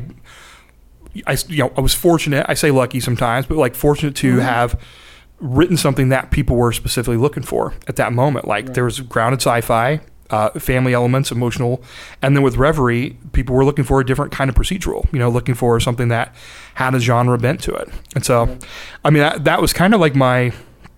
Uh, and, and, now I've kind of psyched myself out a little bit. It's like you can't second guess yourself now. Go, what are people looking for at the moment? You you never know, No. right? It's like you, you ha- because and and th- I'm sure you talk to a lot of writers about this all the time too. Is you cannot predict what is what what Hollywood is going to be looking for at all. No. it always has to come from the heart. And and here's the funny thing: even your sci-fi projects that you write still come from the heart. You you always started off with your why.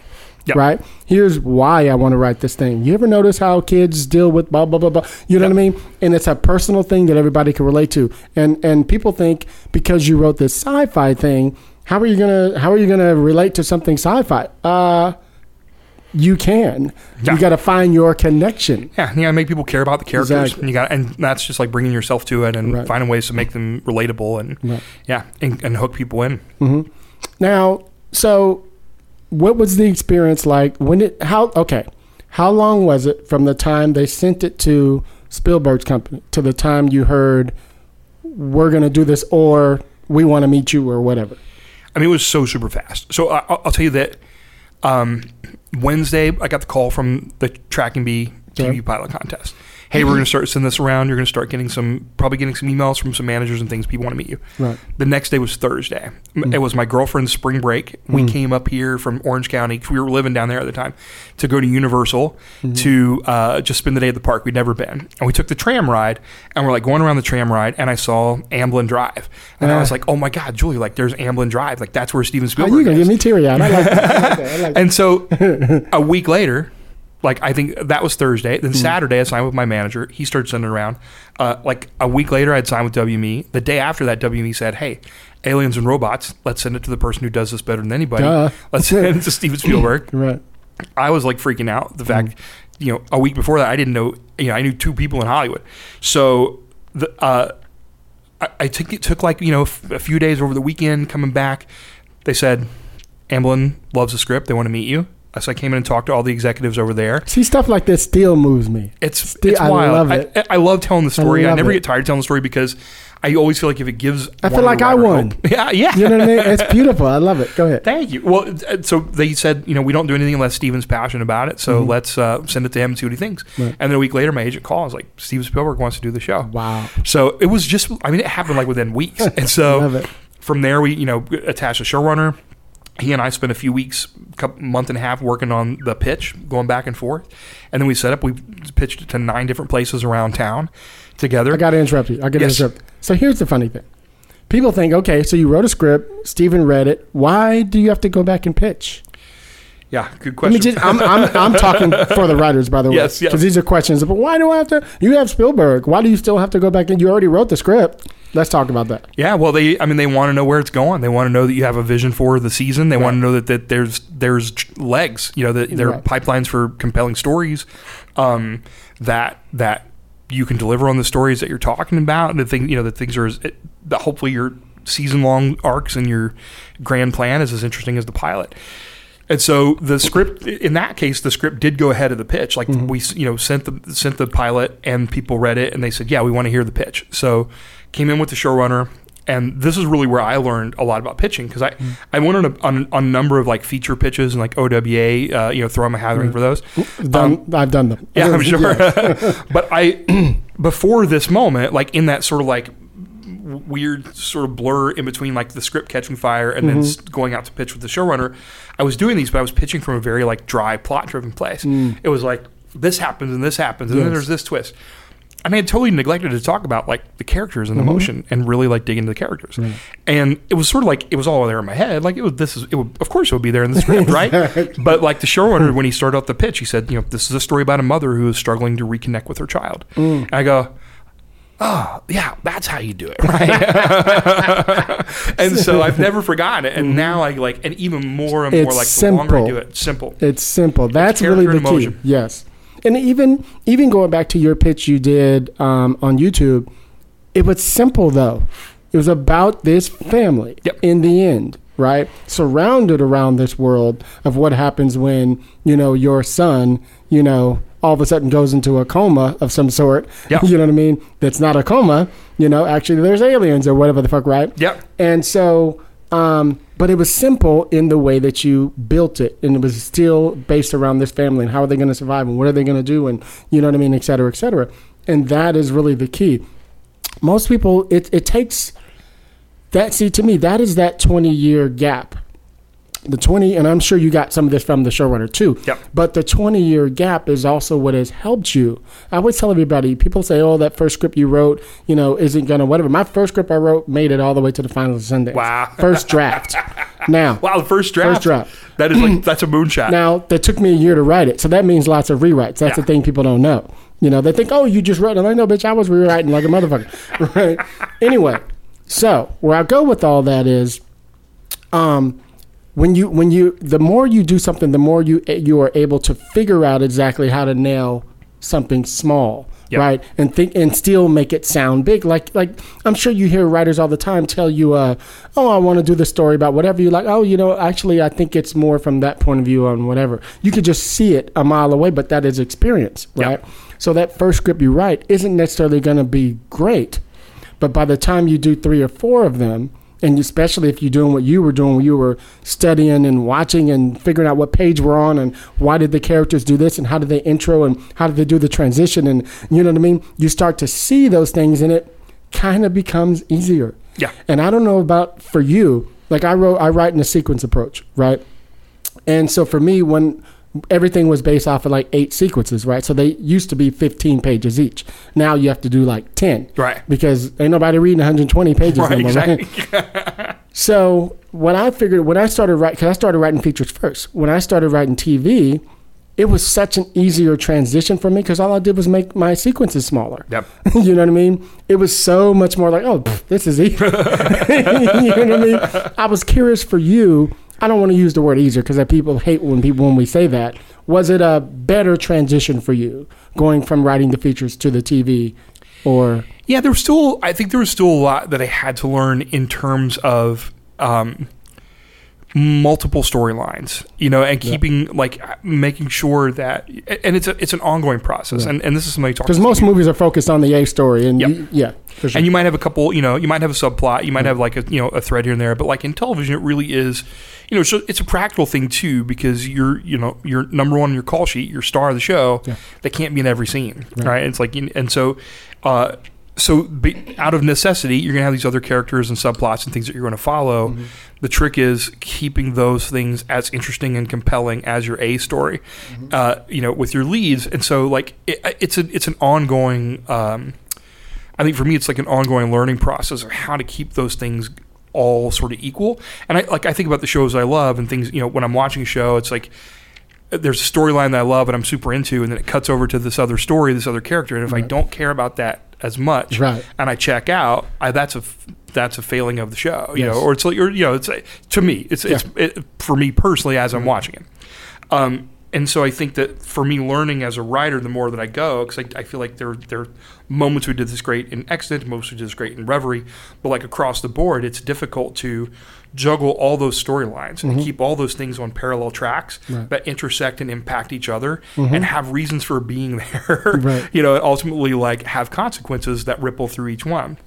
because you don't want to have like an A story and a B story, C story that are completely disconnected. Right. You know, and no plan to like ever converge. They, they have series. to eventually come together. Yeah, they, have, to eventually yeah. come together. like I always tell people, um, I was talking to a younger writer the other day, and she's like, "Oh, my this new thing I'm doing is this ensemble piece." So I was like, "Tell me about it." She was telling me, and I was like, "Oh, so who's the main person?" She was like, "Oh no, there is no main person." I was like, "Eh, you kind of have a problem." She was like, "Why?" So I was giving her this example of um, Crash. I said, "I remember." Sitting in, uh, I don't know if we were at dinner or something. It was like me and a bunch of writers and Paul Haggis, right? Just saying this in general, by Yep. the way. This isn't like me and Paul were hanging or nothing. I was at the table. Yeah. And so somebody said, Oh, Paul, it's like your your ensemble piece, you know, Crash. And he was like, Oh, no, it's not an ensemble piece. And everybody was like, What? And he was like, Oh, no, it's uh, if you think about it, it all centers around Don Cheadle's character. yeah. It all comes back to him, kind of what we're just talking about. Yep. You know, if you stop and think and you rewind it all back, you go, oh, that happened because that happened because that happened because that happened because of Don Cheadle. Right, right. you know what I mean? He's the lead. That's smart writing. Yeah. But that's also, right, how you do a real ensemble piece. It all comes back to just like Tarantino's movie. They all come back to you know Pulp Fiction. It all comes back to Travolta. Whatever it is, you know what I mean. It's all Yeah. he's still at the center of all those different stories that all come together. Yeah.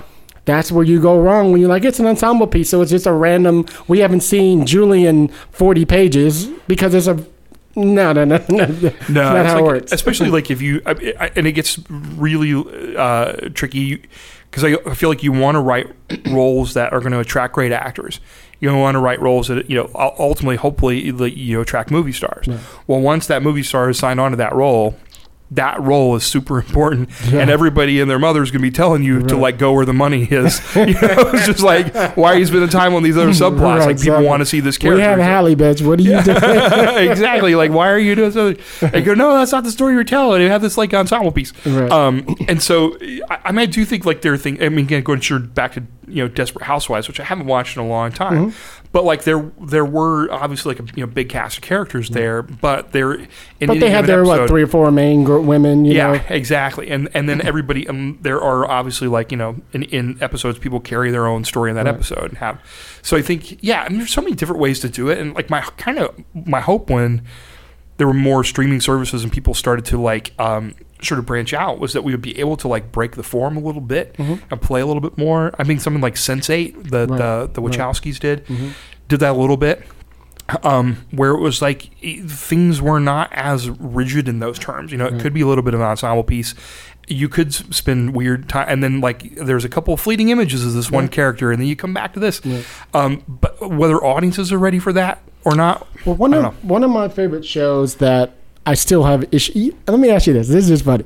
You have any shows that are your favorite shows, but they still do shit wrong that you oh can't yeah, say? for sure. Mine, unfortunately, is The Walking Dead. Yeah, I still love The Walking Dead and Fear the Walking Dead, but they break so many rules against the rules that they are released. It drives me bananas. But I can't stop watching it right now.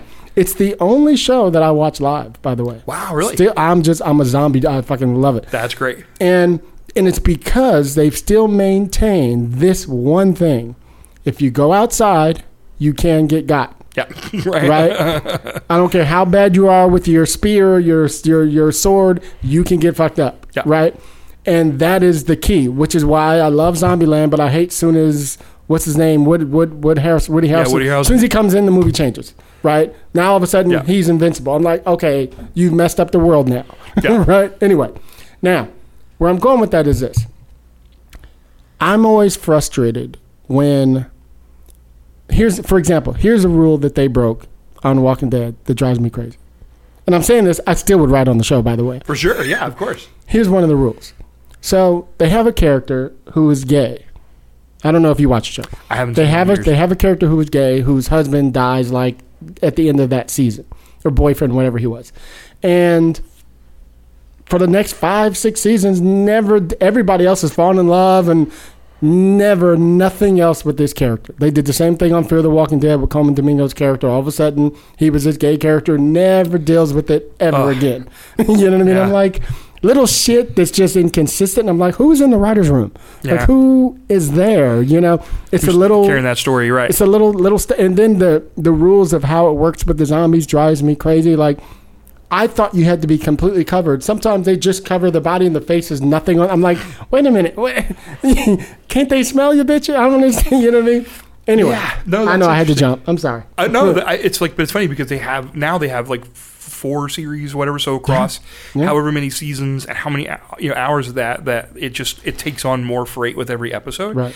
I remember we were in the writers' room for Extant, and we were borrowing a writers' room for another sci-fi show Mm. Oh, that's funny. and uh, they were on hiatus. And so we came in and they had this huge whiteboard. And on this whiteboard were written all of the rules of the sci-fi sort of element of the show. They left it. And they left it. Um, but it was kind of, it was a fascinating thing to see because you could tell that like it was kind of like started with these like four or five uh, sort immutable kind of principles, right? Mm-hmm. And then as they got later, you could tell in season two and season three, it was like it can only do this Mm, maybe not. except when this happens, right? Because you get you start to lock box yourself Yeah, in, and this is something that I tell people all the time when they're doing genre That shows. that's fair. That's fair. I understand. Okay. It, I mean, it just happens. It, I, I, I tell people like, especially people who are writing genre shows. So have you know friends who are like, hey, you know, read the script and tell me what you're thinking. My thing is like, just know that like when if you break this, you own it, right? Like you own it now Mm-hmm. for the rest of the series. Or let's say you know you could solve a problem with this piece of technology. Right. Well, now the audience knows that you can always solve problems with this piece of technology. Yes. Until you tell the story that you can't for some reason, right? we Like- only know what you tell us. we only know what you tell Yes. us, and I mean Yes. that is a thing that's so. I think. I mean, I guess it's not like totally uh, in, in you know in the DNA of genre shows because there are things like you know time travel and right. you name it. You set up these rules that give the audience a framework to follow, but then you start to feel pinned in by those rules in episode eight, nine, Yeah. season two, Yeah. epised seven. Yeah. You're like, well, maybe we can kind of fudge this. Yeah. But like people remember. Well, there's that also actors going. I'm not putting this shit on my face. Right, exactly. Exactly. like I like I was up late last night. I'm not spending four hours in hair and makeup. I'm doing. Exactly. and, and I understand that too. You know, having been an actor myself, I get it. But at the same time, I'm like, this was so strict in season one. So it's just all of a sudden, season five and seven. Now we're like, anyway, Yeah. that's my thing. But so let's jump to so. You guys finally get out. You pitch it. Who called you to tell you you guys got the green light? Uh, we got it. Um, I think we knew that CBS had made an offer straight to series, Okay. and Right after the pitch, or where were you at? it was. I think it was not right after the pitch. It was. It was maybe like days later. It was down. It was down between two. Two. It was between FX and CBS. There were two totally different things. FX's position was, you know, we never order anything straight to series. We make the pilot, and we do it for a reason because you can see the pilot, you can tell what's working, what's not. If there are relationships that aren't working, two actors don't have chemistry, you can go back and reshoot and, and you could fix it. We never order something to pilot. We, we've it's very very rare that we order something at a pilot and then hmm. don't make the series. So, but then CBS was like, "Hey, we want to order the straight to series. We're going to give you 13 episodes. We're going to put it in the summer. You know, we've just had this massive success with Under the Dome, so like we're in the we're in the summer event series game." I, and I was like one of the people from the beginning when I you know, when I met with WME, when I met with Amblin, I was like, look, I think this is a big audience show. I think this is a big tent kind of show. It's a sci-fi mystery. There's all this stuff, um, and and uh, you know so, uh, somebody else was like, well, if look if it's a big tent show, like. Don't you want the biggest audience possible for it? Well, I think that that's on CBS. So, Yeah, definitely. uh, so we went to CBS, and uh, we sold it on my 40th birthday. Like the news Oh, yeah. dropped on my 40th birthday. I love it. So I think I think the deal closed maybe like the day before. I got that evening. And they're like, we're all going to jump on the phone together t- the next morning.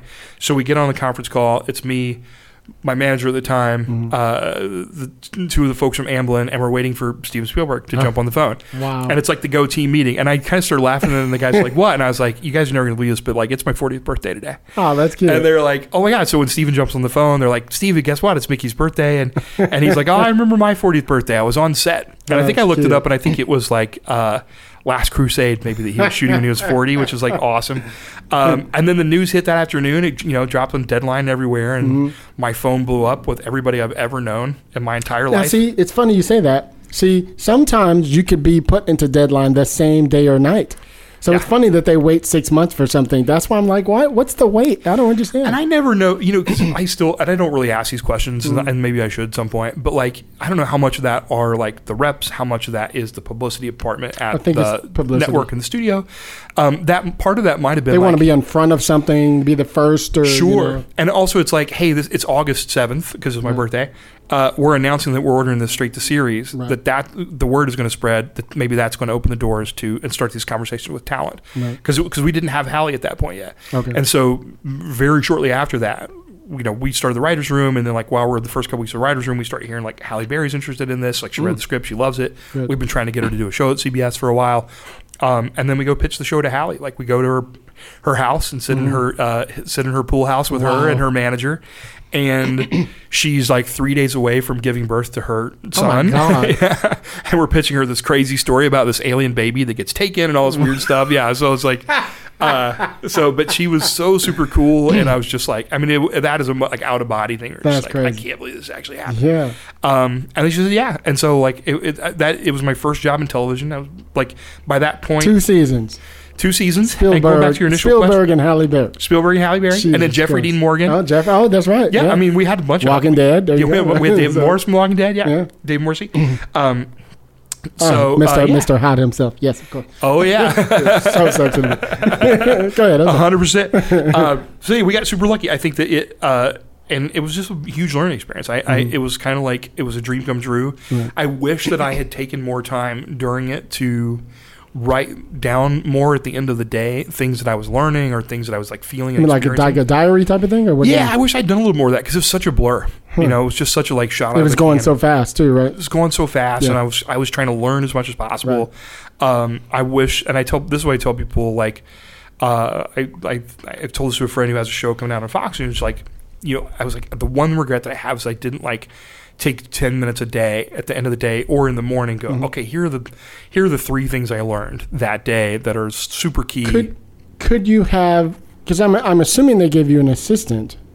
yeah You probably could have done it, even if you dictated. You probably could have done it through them. Now, Probably I think, could've. I think the problem is, you know, me watching my showrunner now is, I mean, he's got like four fucking. Show, I mean, it's just when are you gonna, you know, have that type of time? So, I I, I think that you're doing a lot already.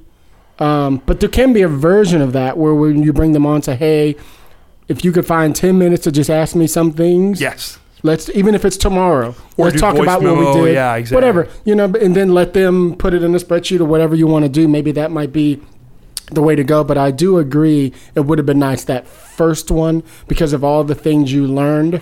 Now you're going to know things. Yeah.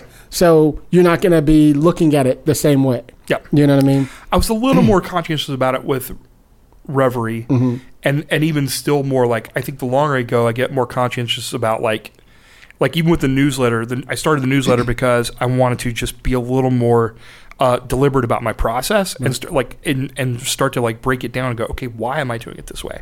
Why am I drawn to these certain things, these these ideas?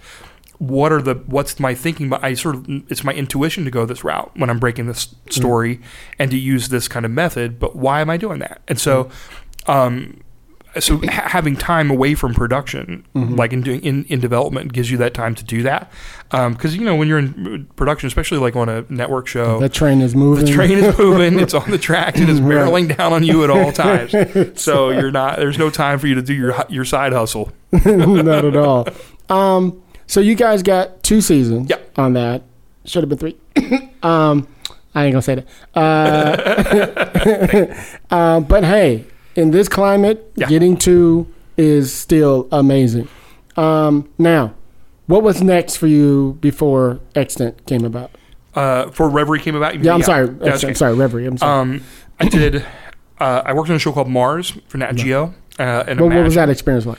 It was great. You know, it was very important to me after Extant. Mm-hmm. To, I wanted to be in somebody else's room. You know, like I, I, I didn't have like a script ready to go. I didn't have, um, you know, a spec or a new idea. But I told my reps like I really want to be part of somebody else's room because I want to like, I want to learn from other people. I want to see how other people do stuff. I want to be a part of somebody else's team. I want to be the kind of teammate on that person's team that I wanted on my team. You know, and, and that and that I had in many ways.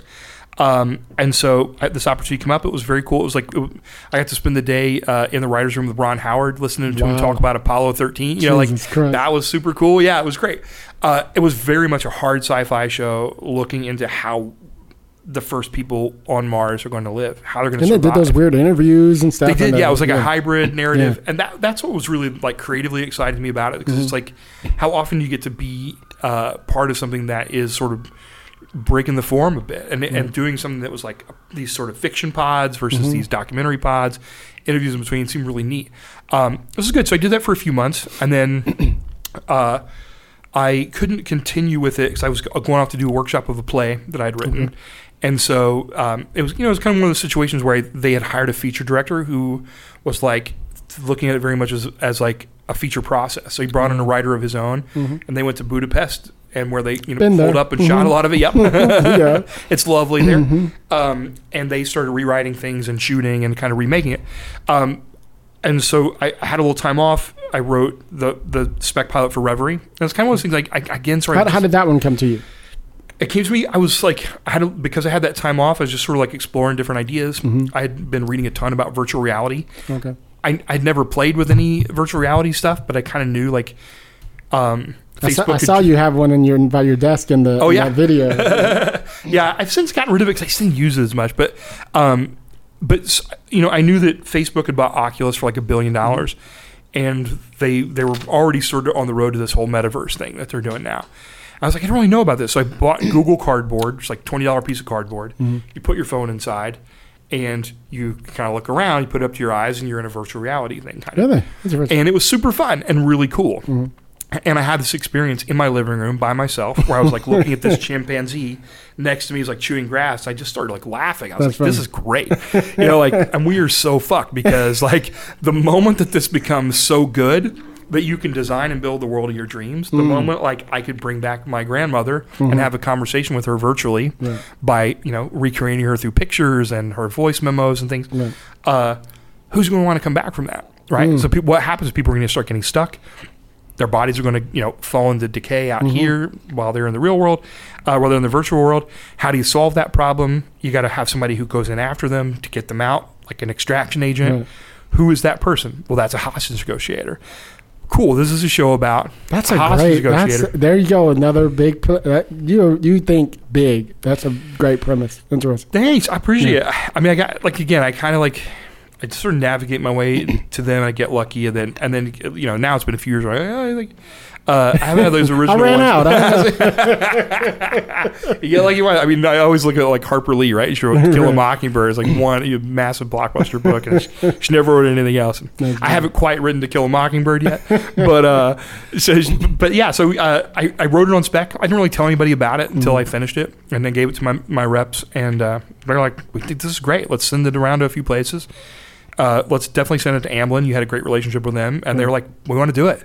wow. So yeah, so we were back, and then at that time things changed because there. I think the spec market was so sort of overloaded at that point in mm. television that they were like, let's not send the spec out ahead. Let's send you to do the pitch, hmm. and then if they like the pitch, we'll send them the script. So we kind of hmm. flipped the flipped the situation. So I went out with the Amblin and we pitched it to a bunch of places, and it was just the thing that NBC was looking for: a, an emotional procedural with genre elements. Right. I think that's the key though. And that that's one of the things like I said that you you have managed to do I think very well with your shows is include that element of heart and soul, you. know, and it's usually family somewhere. You know, Yeah. I don't know if that's your and I was going to ask you like uh, like I write underdog stories in a in a murder death kill world. So whatever that is. And and so like even when I go out to do open well it's been a minute now. But when I well, I've done two open assignments this year already. Now I think about it, whenever I do them, I'm I always come in and go. I know the story is about this. Here's how I would do it differently from my point of view, Yeah, right? And I'm always like, now I'm an underdog, so here's what I would do, and I go blah blah blah blah blah, blah and I would do this whole thing. Can and I ask so, you a quick question? Yes, please. Did that come from your own personal experience as an underdog, or Yes. did you grow up with a heart for underdogs that you were?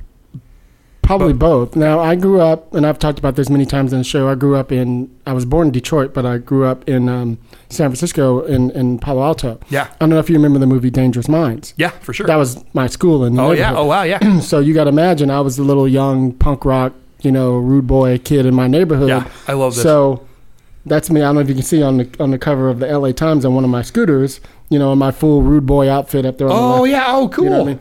And so I grew up in this particular place, and I was, you know, this. I didn't know I was fully gay, but I was, you know, still dating girls. But I, had, you know, the gay kid Figured in the neighborhood Yep. trying to figure. In one of the worst gang-related, you know, neighborhoods in the world, I had to be a tough motherfucker. Yeah. So, but I've always been the odd dude, the weird dude who's always wearing weird clothes and crazy makeup and all the. I was that dude. Yeah. And so, um, in order to survive that, you know, I always stood out and I always did the opposite of what everybody else did. And so I'm just a very versatile cat. So when anytime I have a meeting, people are like, tell me about yourself. I'm like, well, I'm an interesting cat. First of all, let me tell you, I'm not your regular brother you're gonna meet from the hood. Right. You know what I mean? And so I tell them my story, and they're like, dude, you're fascinating. I'm like, yeah, I know. You know, I've, I've, I've, you know, I've been at Fishbone concerts, beating up Nazi skinheads, and you know what I mean. I've done the thing. That's you the know? series I wanna see, Yeah. yeah. So, so oh, yeah. Well, let's talk. Yeah. Um, and so, so when I start telling them my story, and I'm like, I was literally the black Pee Wee Herman of my neighborhood.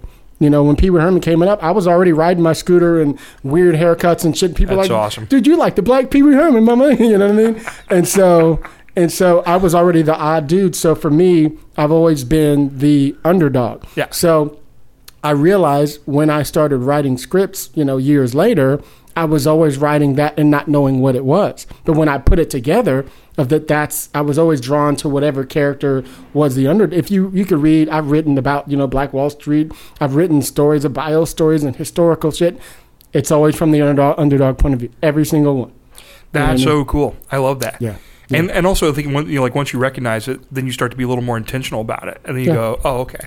Well now that I know that that's what I'm drawn to, how can I how can I tweak that? How can I subvert it? How can I change it? And you know, like do new things. It, it allows me to be able to write. Like I've heard you talk with Kev about how like so many writers are like, oh, I want to do sci-fi, I want to do drama, I want to do whatever. it's allowed me to be able to play in all the worlds because the theme is still the same.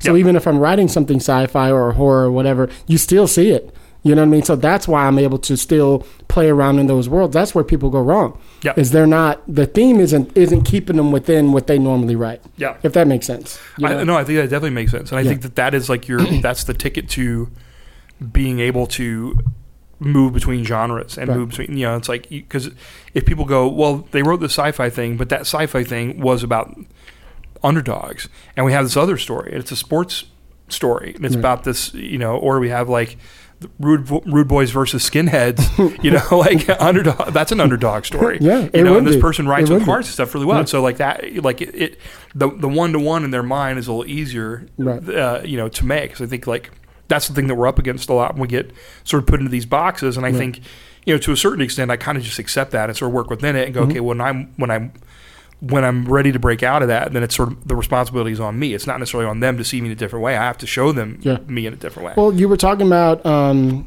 uh, uh, Matthew Cherry, Matthew Cherry, right? yeah You were talking about him from Marc De- Cherry. Marc Yeah, Cherry, sorry, from Desperate Housewives. I mean, I I- the the thing I say, and I will say as long as I'm you know in this industry, whether you're an actor, writer, producer, whatever, you can change your whole career by writing something new or creating something new for yourself. You could do it. Yep. All you have to do is write it.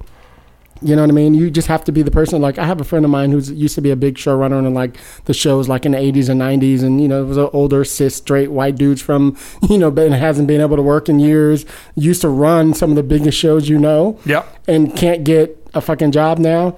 And he pitched to me this fucking little Fargo type of show because he's like from some small town and went and visited some family. And I was like, this is dope. I was like, you should write that thing.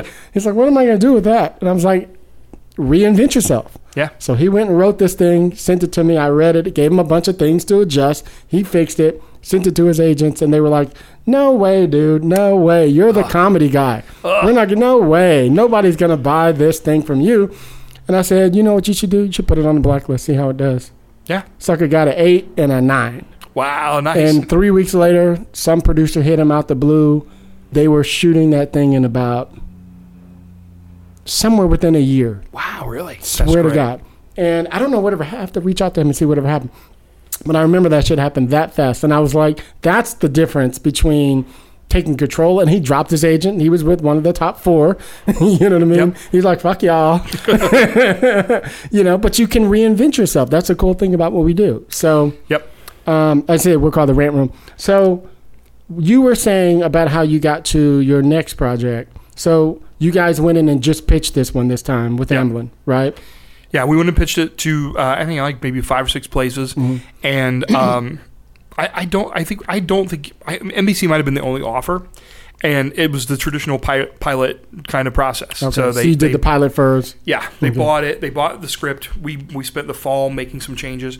Uh, I'd in the meantime I was staffed on the Strain the final season. Oh, that's right. Strain. Yeah, yeah, I almost forgot about that. Yeah. Um, yeah, so I, I was a um, a writer producer on that, and was it was it was actually kind of worked out great because I I went uh, January to spend all of January in Toronto um, prepping two episodes of The Strain.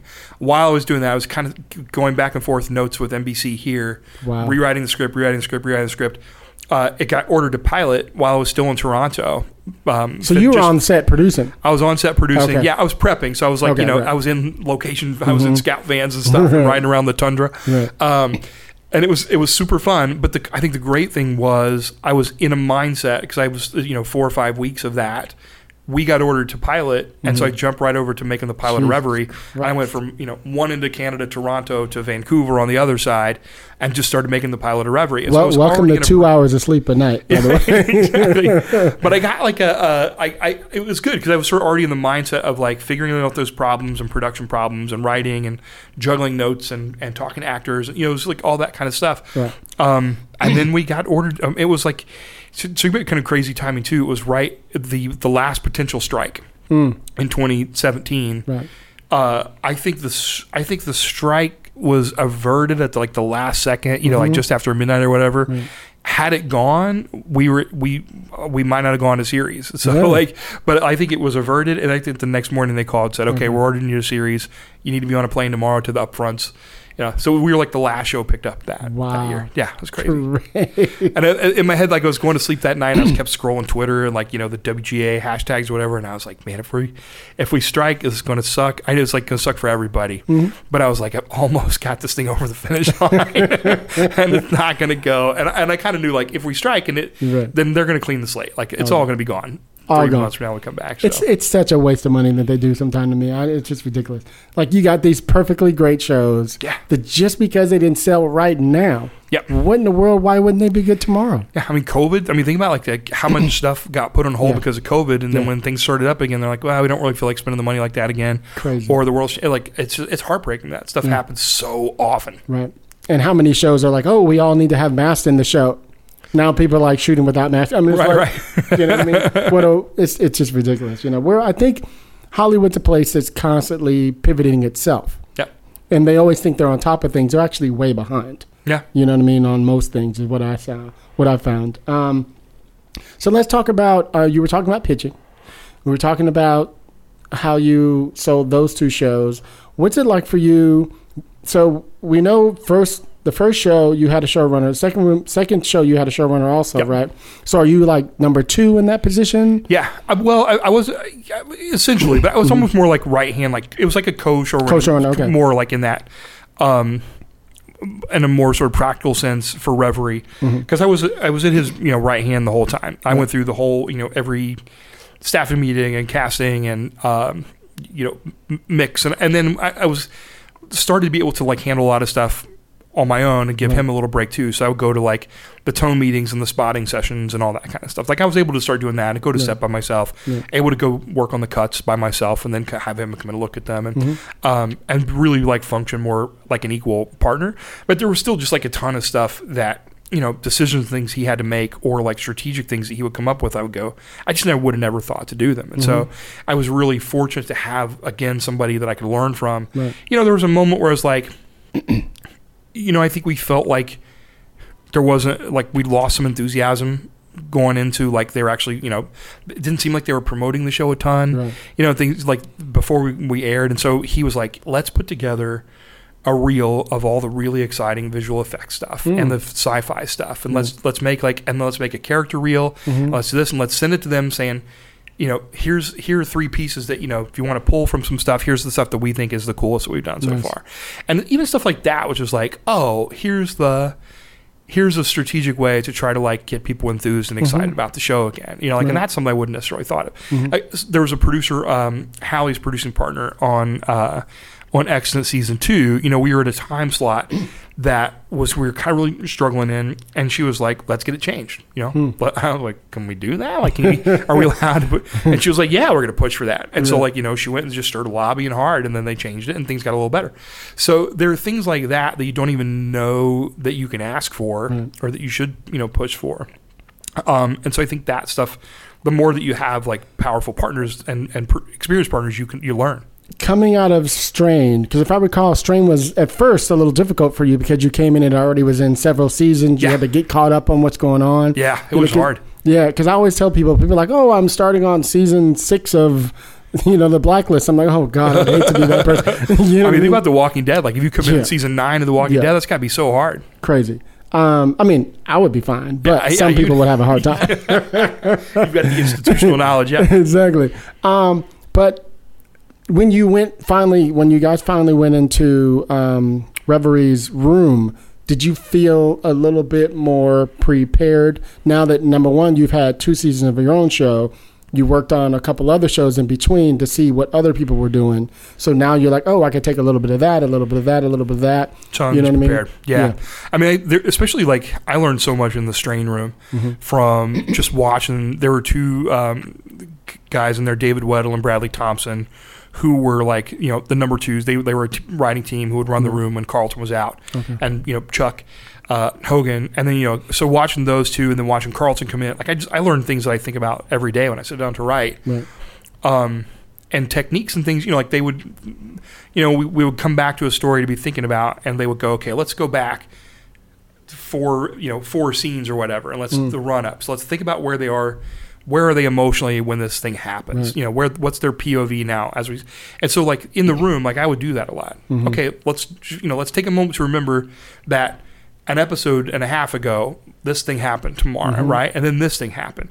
And now she had to confront this and confess this. And now here's where she is. Mm. So let's anchor, like, what's her point of view in the scene? Like, now this thing is happening. How, what's her reaction based on what we know about what she's just been through, right? And so really, like, anchoring yourself in, like, an emotional POV, um, which is good. And then, like, you know, Carlton, I think there was things I learned that were so um, cool of like you know we come up with this it's you know it's like the show there's vampires and you know all this wild stuff but it was always about sort of like bringing it down to like sort of like simple muscular visceral kind of level right? And, and like not having things be too sort of like you know fanciful and too sort of like over the top It was And- more grounded. Was it? more ground the more hmm. you more grounded you can make mm-hmm. those things than a vampire you know Right. sucking somebody's blood while they're you know like hmm. that's going to feel it's just going to feel more real it's going to be more effective and so like i think about that stuff all the time and um, so coming into reverie i felt like i had just a ton more tools for the writers room that i was able to bring and, and was still learning stuff and still and it was a one it was a procedural which i'd ever written before. And so our showrunner Tom Szentgyorgyi had done the mentalist for a number of seasons. yeah, there were a couple writers from the mentalist Erika Green um, I know Erica, that's my girl. Ah, she's great. Shout out to Erica. Um, she's fantastic. She wrote two really great episodes, um, and so I was re- really learning from from those guys, like how they wrote procedurals, and how they did those things. And I feel like I took all that stuff then to like my next stuff, like when I you know sold a pitch that was. A, a, a crime thriller kind of thing. Mm-hmm. There were things I learned from them that I was like, oh, okay. So part of this is like figuring out the figuring out the crime first, and then backtracking like the solution and the clue trail that leads to it's it. You know? it's one of the things I always tell everybody is like you get the notes right, and a lot of people get stuck on the notes. And and I, I remember hearing you say, and many other people say, and I've said many times too. You don't have to. You don't always have to have the answers to everything. They don't expect you to. But we think because I created the show, I'm supposed to know, et cetera, et cetera. Yeah. But actually, you can actually, and you learn very quickly. All I have to do is say, you know what, I didn't really think of. Let me let me get back to that or whatever. It's very simple, and they'll be like, Yeah. okay, you'll come back with it. you know, enough. Yeah. and, and nobody's gonna judge you. But as soon as you start trying to pretend like you know, Yeah. that's when they're like, oh, I don't, I'm not fucking with this dude. That's when you're like tap dancing on. Yeah, you're just like tap dancing on crackers yeah, at that it's, point. Yeah. it's, it's awful. It's and we've all been there. You Yeah. know what I mean? Because you don't want to look like you're an asshole. But to me, you look more like an asshole when you try. Yeah, You it's know? a hard lesson to learn because your because Yeah. your impulse is to want to be the savior of it, Yep. you know, and you feel like everybody's looking to you, and I have to solve this thing, like, Yeah. Um, but it, nothing. I, I feel like no great solution ever presents itself, like as you're dangling off of a you know cliff by your fingertips and just, just you know desperately trying to save your pride or whatever that is, like that you need time to think about it and time to come up with the right solution. One of the one of the cool things I like doing because like I'll I'll jump into the writers' room mm, maybe like out of the five days, like maybe three days, and I'll just have it playing in my ear while I'm you know doing whatever, just listening. And one of the things I love to hear with our showrunner is just to hear him maneuver with the studio or the network. Fucking amazing! Just the way he talks to them and figures That's things out and it's just like you know what let me let me let me take that to the room and figure out that thing. i haven't figured like he's so good and they're like oh sure you know what i mean It- he he lets them feel like they're involved in it so much and Yeah. that's one of the things that that i think writers can take in and and take in that game and not be afraid to uh, not know i think that's really important it's okay Do you feel like sometimes too? Uh, I mean, I, I think that our initial reaction is like, "Oh, this they're judging this thing. Here's all the things that they're wrong with, whatever." But a lot of times, like like they have these thoughts. They just want to be heard. Yeah. You know, like they just want to know you're listening and that you're thinking about it. You're being thoughtful about it, and they're not like demands. And so my newest thing is like you know, like I, I and I uh, have talked to this about you know writers I've been working on things with, too, which is like I- I'm always going to look at it, and I'm always going to, you know, think about the note and think about what's, you know, what they're looking for. You know, people talk about the note behind the note and all this Right. stuff. Um, but I'm never going to do something just because I think that that's what they want. Like I'm never going to be like, well, this is what they want, so I guess I got to give it to them. Um, I, I my new sort of mantra is like I don't turn in anything until I think it's better than the last one. Mm. Until I like it better than the last draft, whatever it is, if it's a concept document, Mm-hmm. if it's a a, a a draft of script. I personally don't hand it back over until I like it more because I feel like then I've That's a good ans- I've not just answered the note, but I've, I've or if I haven't answered the note, I've done something that I think it's going to work um, that I can stand behind. And the reason for that is because at a certain point, you know, it, you know, if all things go well, down the road, I'm going to be standing on set Right. on the day, Right. talking to the actors and the crew and everybody. And if the actors look at me like, "Why am I saying this?" I Mhm. can't be like, "Well, that's what the network wanted, so that's what we did." Right? That's not going to fly with them. Right. And so you have to be able to back it up. You have to believe it. You have to know why it's there.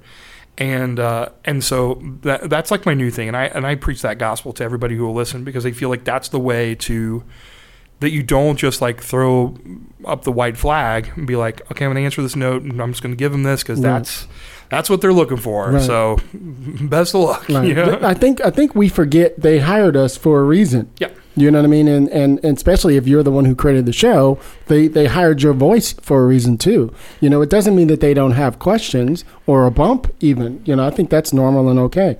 and sometimes I think we forget we are so much in our heads what what we know is right Yep. that we may not we may have missed one little thing. Yeah. You know, like I always say this, and you were talking about um, your the other showrunners on Strain, for example, and I always say I never get bumped on a note because I always I always work backwards anyway. So I always go back and go, oh, so we made it here. By the end, there was a cliffhanger, so we went back and then, oh, I didn't I didn't set up that they had a hat on. That that's why that thing. Yep. It could be something so simple Yep. that didn't answer the thing. But if you, sometimes you just backtrack, you'll find, oh, I need a little. They need a little dialogue. I need a visual cue that shows the thing that might answer that question. Yep. Or I need to rewrite the scene. You know what I mean? Whatever it is. You know what I mean? You just didn't make the case for why Right. that thing happened successfully enough. Exactly. You know, I mean, there's a question of like whether or not like that's, you know, when you get the notes or like sometimes you get like, why are we telling this story? And you're like, that one I is, Oh, that was the hard that's one, right? bad. That's bad. why, why are we telling this story now? Uh, that was a hard one. But if it is like, well, I don't understand this or why is this happening, then you just didn't effectively make the case, you Right. know, to building up to that. And so, um, I think you can always go back. It's that sort of famous uh, saying, like you don't really. Uh, you, it's not an Act Two problem. You, it, your Act Two problem is really an Act One problem. You know, like, Right. kind of thing. Like you didn't set up right. So, Let me let me ask totally you one more last thing. So we're in a climate now where and it probably has happened on one of your shows. I'm not sure where most writers aren't able to go on set, right? As we know, I'm constantly encouraging writers uh, and filmmakers to be uh, well i'm encouraging writers to become filmmakers is really what i'm trying to do the, the more you come with your own ammunition the better yourself people like us we can hire them to Yep. be in our rooms and know that they can go if we need them to go and get you out of a crunch because you got to handle something managerial. Yep. you know what i mean? Or you can you can be the voice of the of the, the, the woman or man who could write that particular character because you're too busy. You know Yep. whatever the thing is. Here's where i'm going. When you're on a set now on show like you just were gone for like two months for example on that last show you were talking about Yeah. right? Um, the strain and you were working you know for two or three months or whatever you know um, were you in vancouver or whatever or Yeah. something? Well, I was in Toronto for a month. Yeah. okay. No, yeah. sorry forgive me. And so what have you experienced? What is your here's what i want to know. What is your day like when you're on the set for you when you're on those shows? Like what, what was your day like? What were you doing? The reason i asked this and i've asked this many times to writers what are you doing? Because people have illusions of grandeur of what it's like on a set and they don't realize it's actually kind of a it could be a very boring place to be Sure. if you don't entertain yourself or find ways to enjoy the process. Yeah. Right. So I'm just curious for you, like, Yeah. what, what's your normal day like when you're on a set? I think like that's that? really true. or I mean, even on your projects. I'll tell you, like, so you know, when you're in prep, it's so much about like, if it's you know, if it's my own show, then it's about like the being the liaison between the you know the crew and the you know the line producer and um, the network and studio, like sort of making sure all that stuff, everything is moving in the right direction. Mm-hmm. Um, that we're that that we're going to come in on time. Things are going to be, you know, on budget or at least slightly over. Right. Um, and so you're managing all that stuff. You're making sure that you're, you know, if it's my episode, I'm going through the, um, looking at everything and asking the question is, does this tell the story that we're setting out to tell? Does this prop tell the story that we're setting out to tell? Does this particular costume, does this, I'm sort of bad at hair and makeup, but that too, right? Like that's my, those are one of my weak spots. Um, does this location tell the story that we want to tell? Does it is it saying the thing that in the writers' room that we were dreaming of? Um, and then in the tone meeting with the director is sitting down and saying, you know, here's what this scene should feel like. Here's what the, here are these important beats. Here are these moments that really need to pop out because it's set up it's setting up this thing that's going to happen three you know three episodes down the line. Uh, that's per, like one of my favorite parts. The tone meeting with the directors is one of my favorite things Yeah, to do because it really is just like you're sort of like acting through the thing together, you know, and like I'm really getting the feel for it.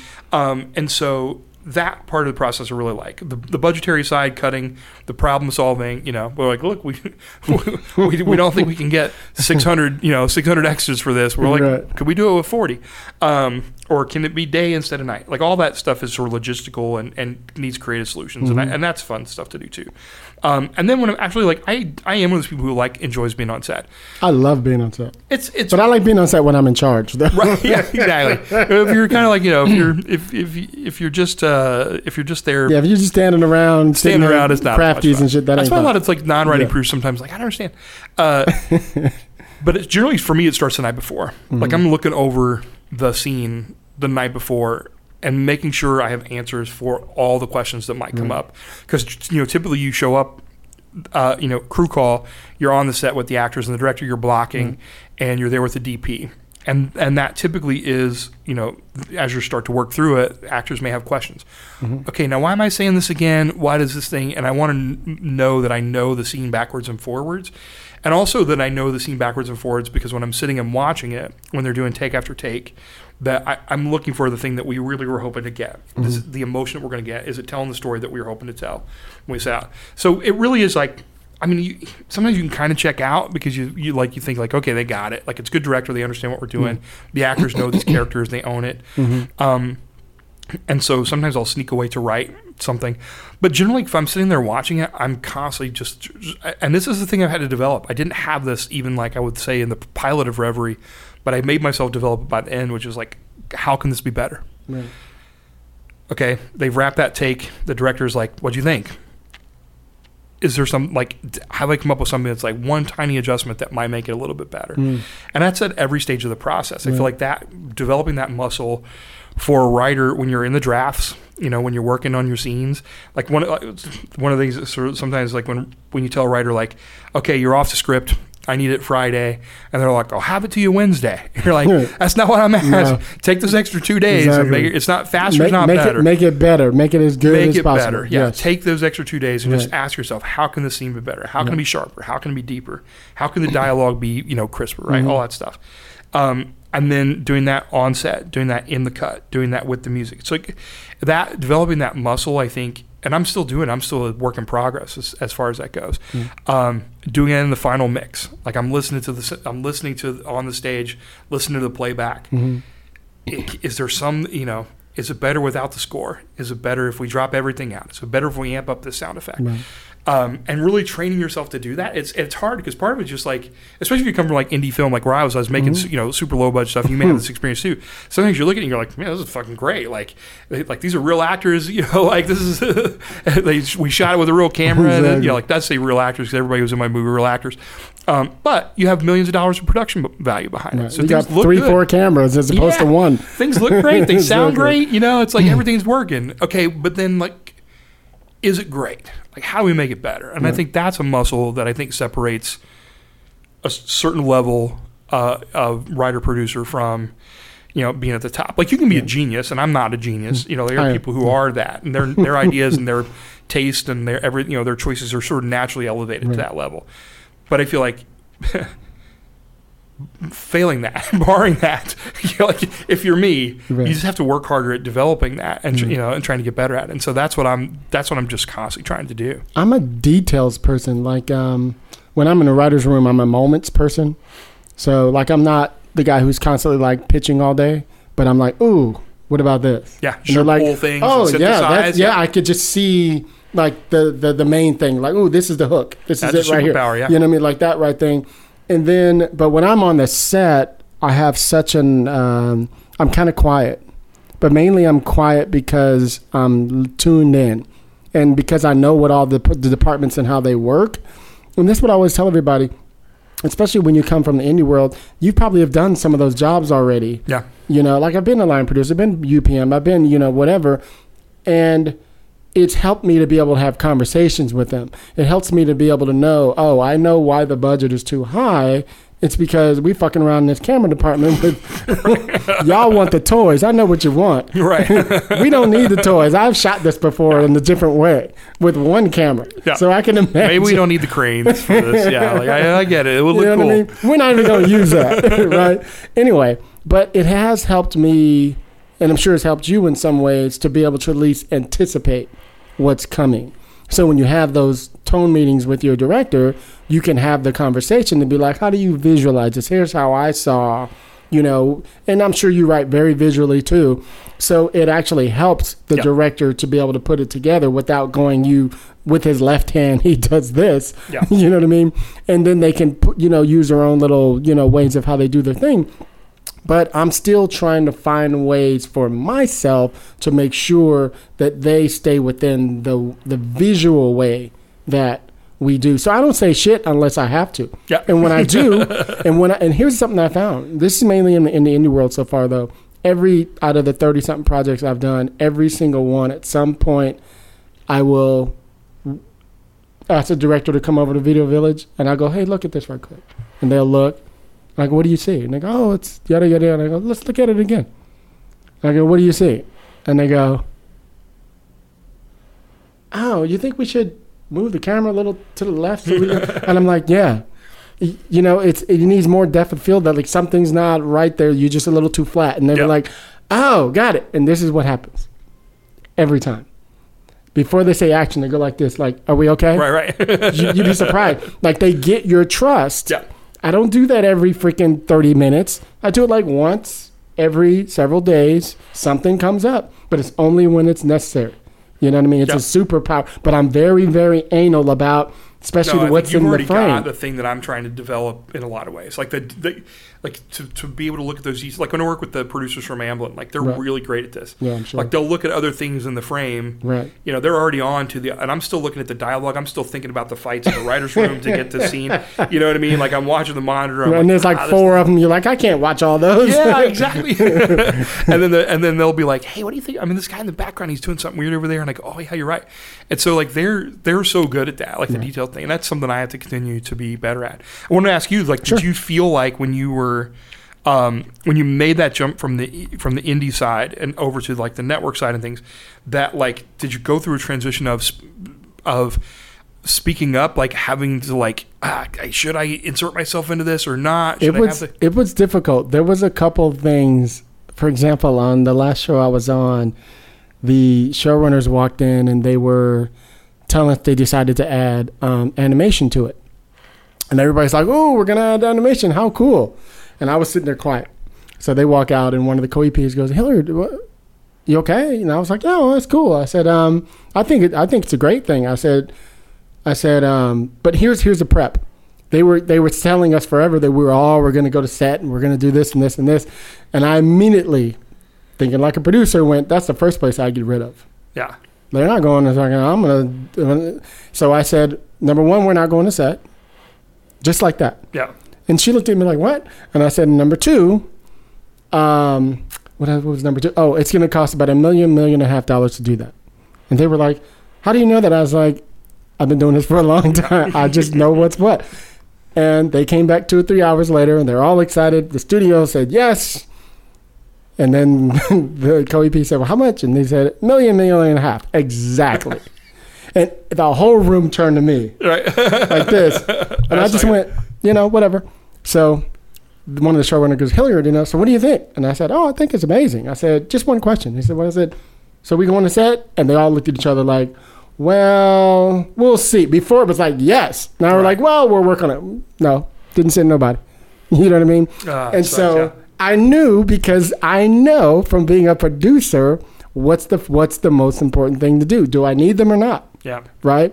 And I'm like, all I need is one of these co-EPs to go. I don't need all these bitches to go. Right, right. you know what I'm saying? So I would have did the same thing. That's why I thought it, right? Yeah. So my thing is this, and one of the things I love about working with Ben is he, when he signed his deal, he was like, on my shows, my writers go to set.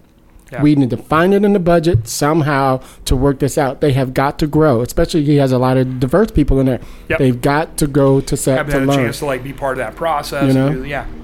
I mean, I, I feel like that's it's so important. It is it's, it is a thing that like the showrunners have to to fight for it. And I feel like the, like the, the I, I'm hearing more and more of that conversation, the, Right. of an awareness of it, and people like really thinking about that because you're not training up the next group of people. Uh, You know, it's you were talking earlier when you're talking about encouraging people to become filmmakers. You know, I'm just thinking about like people like Latoya Morgan and my Marc girl. Bernardin who are you know like they, they went out and are making their own movies now, making shorts and making and teaching themselves to be directors too. You know, which is going to help them in their process in their in their day job right now of being you you know show creators and writers and things, um, and and ultimately maybe directors, but it's it, it's going to give them an experience that they'll will elevate them artistically and you know like their value as creators. And so And the- um, the not those two are you know hurting they're doing great anyway. But the thing the thing that I've done is because I ever before I ever started shooting indie stuff, I had come from having my own trailer and stuff like that, being an actor,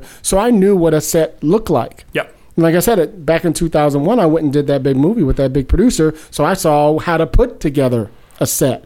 So even when I didn't have hundreds of thousands or only 50,000 or 40,000 or 100,000 or 300,000, whatever it was for the project, I was making it feel like it was a million dollar project yeah you know, because I knew how to do it. I knew how to get directors' chairs and how to get, you know, all these different things. So it felt like a big budget project, even though it was small. You know what I mean? And and that's what I'm going to tell you. You don't have to have millions of dollars to make your set look and feel a certain way. If you work out those logistics, yeah you know, and I bet you may have been in situations like this. I know I'm jumping a little bit. This is just No, funny. yeah. This, this is funny shit. So here's an example: trial and error, right? Being a producer in the indie world. Here's how it works. Say you're going to shoot it. You're one of the people on your team. We're shooting at their their house, and they have a roommate, Well, most people just go, "Oh, we're shooting on Saturday, you know, at Mickey's house," right? Uh-uh.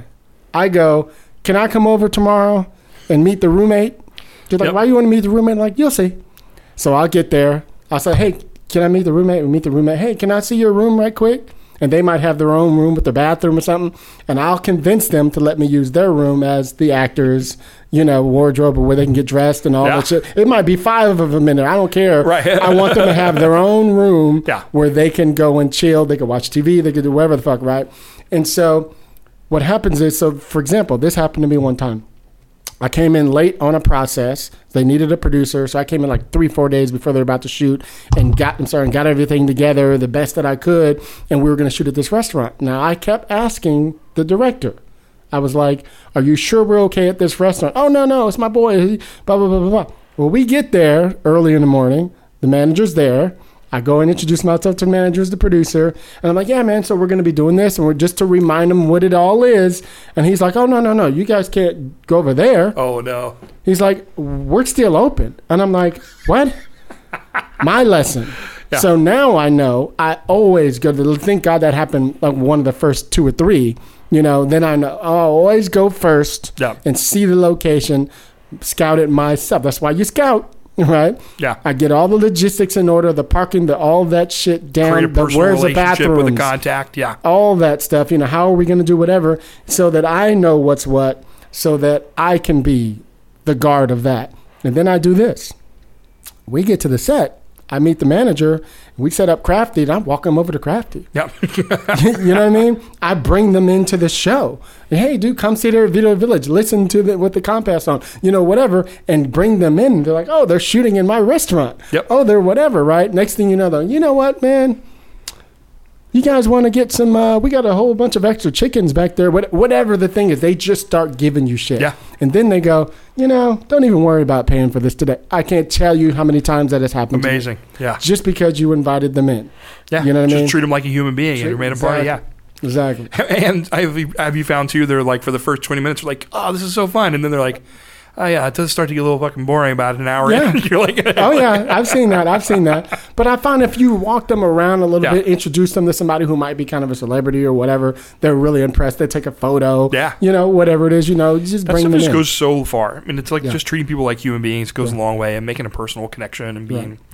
I mean, I like I, I I'm not great about that on my uh, show. Not perfect about it, but I try to even like when you're like when you're talking to the background, when you're talking to people, it's just like.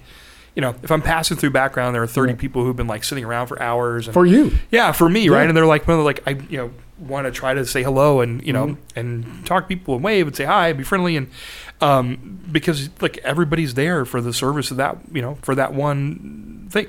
One of the biggest things I learned my second season of Extant was like I first season I wrote four episodes out of thirteen. Second season I only wrote Mm-hmm. That's a two. lot. It was a lot. Yeah, it was a lot. Uh, second season I only wrote two, Mm-hmm. and so I wrote the episode number two, and then I wrote number nine, I think, or something like that. The penultimate one or something. I, uh, I didn't get to do that, but that's another story.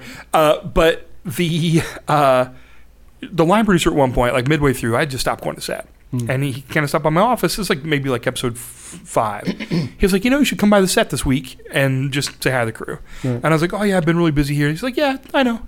But you know, so it's good for them every now and then to Yeah. be reminded that there's somebody behind this who you know who ha- this Yeah. was their vision, right? And I go, oh yeah. And so that night, I drove to Griffith Park Mhm. they were doing night shoot. I Yeah. showed up at like 10 or 11 and I Mhm. hung out for like four or five hours and just talked to everybody. And I was like, oh, right. And people were like, oh, hey, the boss is here. You know, like that Right. kind of stuff. Right. And you forget that that is part of it too. is just like showing appreciation for the people who are out there making Yeah. your show. And that's on your next show, if you haven't already done this, that's when you all of a sudden bring in that truck that's Oh, yeah. got whatever, and they're like, oh my God, he brought it. That's Dude, when I you do spend it. so much money on the You know, trucks. Yeah, it's- like, it's a good pizza thing. fire truck. It is, and It's the coffee truck. And I'm Yeah. like, and I kind of uh, that stuff is just they're easy ways to like show the people like, hey, I you know like I just appreciate that you're out here. I know you're getting paid for it. We're all doing this as a job, but like this was my dream, and you're all participating in that, and, And you're making it happen. It's even better when they don't know you did it. Yeah. You just tell the line producer or your UPM or whoever, you know what I mean? Let them know what happened and they circulate it. And then people are like, they didn't even, oh, we didn't know he did. It's so much Yeah. more. Then they're like, oh, we got this There were some great. I remember like we were wrapping that first season of Extant. that Halle she had done like th- there was I think one, I think it was all on the same day that she brought in like massage therapists. Mm-hmm. Oh, nice. Mm-hmm. There was those like with the chairs and then a sushi like a sushi chef. It was Nice. really yeah. Like when you're when you start to wrap down like then there's food all the time. yeah. you know, Oh, it's just yeah. like You have to in and you- out truck and before we wrap up. I know I said that a minute ago. no, it's okay. called the rant room. um, that's one of the things that I have found. Like, you have to find ways to take care of yourself, especially when you're in production. The trains, there's just no time to really tra- take care of yourself. That's why you see the actors, you know, who are you know gym bodies, or like they have a truck with Yeah. a gym in there and shit like Right. that. If you're the Rock, you travel. It's the only like- way, yeah, you know. Shemar. Moore, like all those. It's the only way to do it. Otherwise, you're going to gain fucking weight. Yep. you know what I mean? What do you do to maintain yourself, to keep yourself, you know, the spirits up and the energy and all that stuff, you know, when you're in a process like that? I, I'm I'm not great at it. Like I Mm. do get, and especially like if my girlfriend is out of town working, because you know I'm generally like if we're you know if we're having dinner together or we're on the weekends and things, like she's a bit healthier than I am just in general, Mm-hmm. and so or if we're together, I'll sort of make better choices. Left to my own devices, I'm I'm getting better as I get Can you cook? Because I just do I cook? Yeah. Oh yeah, yeah, like a lot, and uh, and I started making pizzas from scratch and things like that the last couple of years. There are things I love to like cook home, Mm-hmm. um, but you know like I. I definitely my thing is mental health wise is definitely on the weekends. You know, in production, everything's crazy. Uh, carving out like four or five hours to get out into nature and just go to the Angeles Crest Highway, Take go the out dog to up or something. Zuma. Yeah, exactly. And, and now, like you know, because of COVID, I was doing it all the time. Mm-hmm. But um, on a, on just like a mental health level, it was just like giving myself a break to get out in nature and to sort of like be, you know, drive to Sequoia National Park and you look at these trees that are thousands of years old Mm-hmm. Yeah. and they're so they're some of the biggest things on earth Right. and you're like you're confronted with awe you know like and that kind of like resets you Right. and it's funny because i was thinking about uh, when you asked my the first thought was like i a lot of times when i get into especially if i'm making money then i'll order those like cold pressed juices and Oh. i'll just order a ton of them because they're Okay. like a healthier thing for me in the morning Mm-hmm. and throughout the day and i'll never get like the first time i tried them uh, i brought some of them back to the extant season two room Nice. and I had one that was like, you know, it was like apple and stuff, and I had the second one that was like kale and celery, and, and it was just like earth. And I remember, and your one of your previous guests, uh, Corinne Van Vliet, Right. uh, she was the uh, writer's PA, and she was kind of like functioning as my like assistant and like taking care of me and stuff. And she was like, and I was like, "You want to try it?" And she's like, "Yeah." She's like, "I love these," and so I was just like, "Oh." And now I've since learned to like them, but like that's one thing I'll do for myself. I'll spend money to buy healthier food. Like it's you know it's more expensive, but I know that if it's easier and more convenient, then I'll eat healthier things throughout the week. And when, when, when you're in your office working like now, like Yeah. the thing that I do, um, I have been writing a lot in the last month because I've been working with these motherfuckers. Yeah. but what I usually do, and I've said this many times, is I usually have a script up, right, that I'm working on now. I have an outline up that I'm moving forward on, and then randomly, because I, have. I think almost 40 scripts. I will literally just pull out something I wrote 10 years ago and just give it a new spin on who I Yeah. am now. Because who you were four years ago is not who you are now. Yeah, All the things writer. you've learned. So I'll just go, oh, what if it's from the female character's point of view? Oh, what if it's, you know, I add all the pros the way I write now, the, the way I do transitions, whatever it is, right? Just to give it a new thing. Because how many times have you met a producer and they mention a story of something you wrote 10 years ago and you're going, I need like two weeks to fix it? I don't want to do that. You know, I Yeah. always want to be like, here you go tonight. It's fresh and ready to go. Exactly. So what I do is, I get in my. You need some more water? Oh, I'm good. Thank Okay. you. I get in my office. I set my alarm for 45 minutes. I write on that one thing first. The alarm goes off. I turn on my hip hop and I work out for 10 minutes. Yeah. I've already went to the gym, by the way. Wow, that's good. It's yeah. to change my headspace. Yeah. It's like walking around the, like you said, it's like walking around the building, right? And then I put on, I might be writing some historical, so I'll put on fucking minstrel music, whatever it is. Yeah. I put that on, 45 minutes. Switch, That's so smart. yeah, work out for your- ten switch minutes. your brain space, and I'm yeah. just supersetting, bam, bam, bam, bam, and then move on to the next things. And also, it keeps me constantly pulling scripts out. Yeah. You know, or projects or pitches or And whatever. like it a physical level too. It's just like your blood is pumping. And your so I have two things in my office that Mm-hmm. I do like physically when I'm like if I'm in my garage office at home, Mm-hmm. I have uh, a pinball machine. So I'll take breaks to play pinball in between. That's cute. That's which is kind of fun because it's there's like an independent activity thing to Yeah. it where it's like my brain is so focused on that, but my subconscious mind is still Yes. working out stories and yeah, stuff. I bet you come up with all kind of dialogue and moments and shit. Yeah, Tons, and I'm like midway through the ball, like I got to remember this, you know. oh, I did the same bumped it. Uh, and then the other thing about about I don't know, like three months ago, I bought a mini trampoline, one of those Yeah. rebound trampolines, yeah, yeah. and uh, and now I'll do that for like a minute, you know, Okay. like two minutes, and then you know just jump on the mini trampoline for a little bit, and that's a little bit same thing. It's like a mental reset, and it kind of like it does to your, your lymphatic system and like your you know.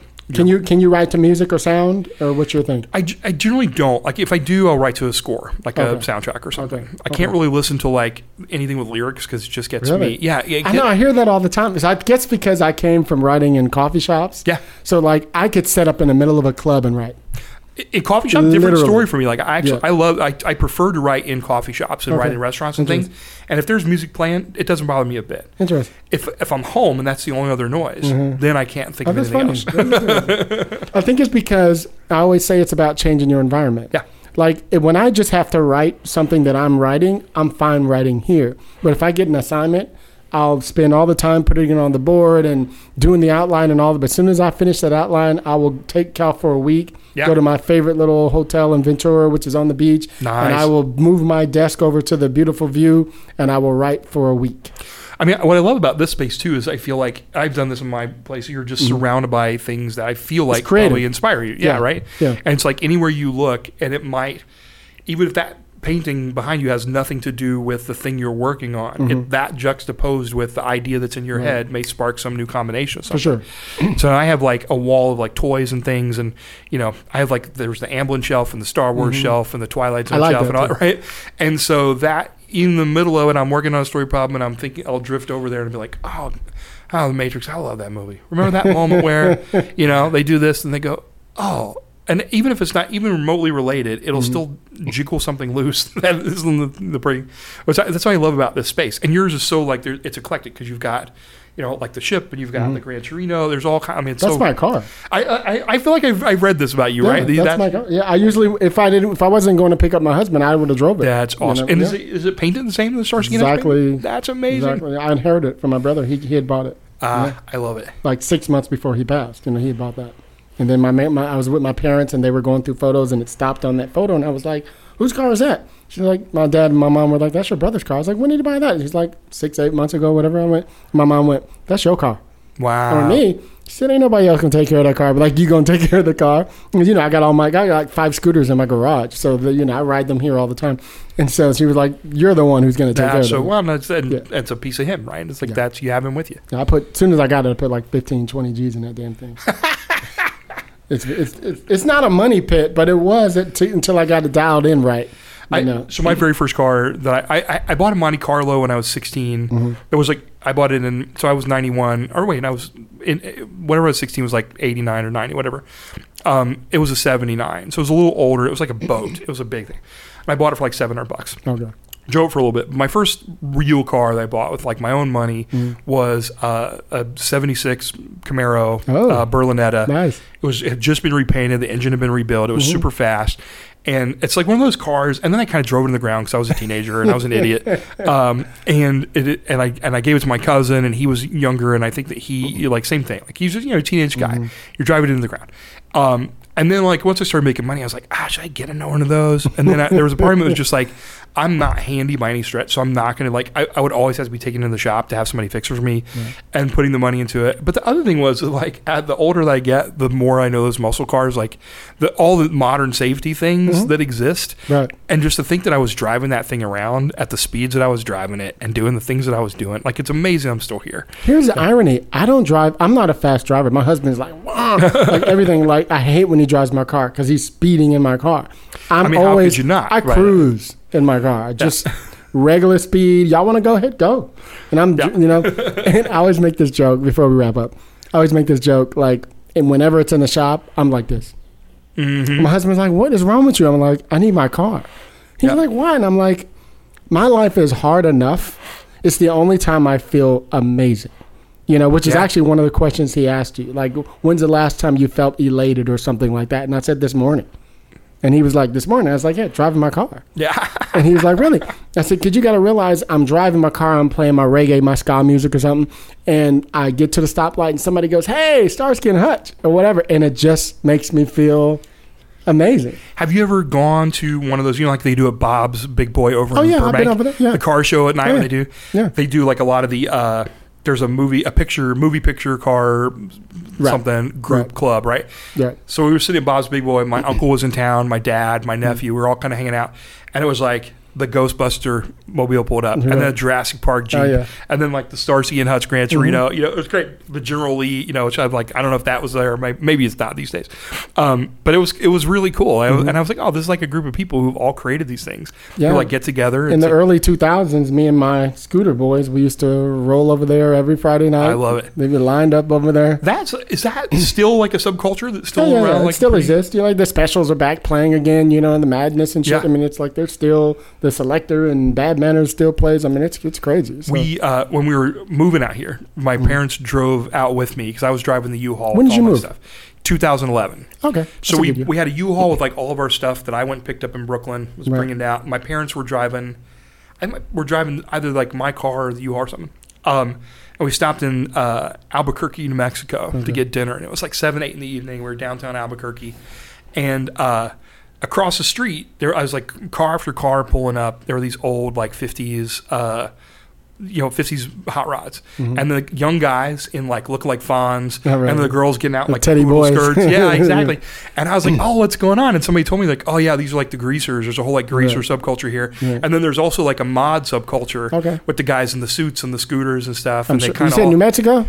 This is in New Mexico. Oh yeah, yeah, it's in a big. Albuquerque, Yeah, yeah, yeah. I was like, Yeah. "Oh, that's so like I, that's." I was like, "Ah, there's Yeah, we, we have there." we have big scooter rallies.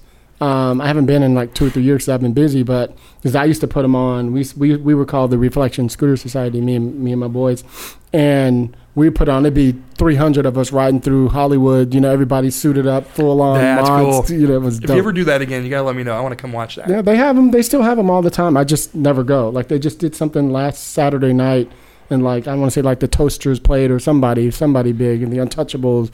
You know, That's so cool. Yeah, yeah, it's dope. Anyway, but thank you, man. Thank you This has been so much me, fun. Thanks for having me. dope. Thanks for the invitation. I told you it'd just be a conversation. I wish I would do wish Chris could have came because Chris, you know, he was on Star Trek. Yeah. some shit like that, and his new show he's on, which I won't say right now. I'll tell you offline. Um, he's doing he's doing really good though. You know, so Cool. It's, really exciting. Yeah, I gotta meet him at some point. Yeah, indeed. Because he was on Picard, right? He was yeah. on Picard. Which Yeah. uh, Annie Wersching was on. She was like the is it the Borg Queen, the lady. Right. She was on the first season of uh, Extant. She's, Oh, she's okay. awesome. Yeah, Yeah.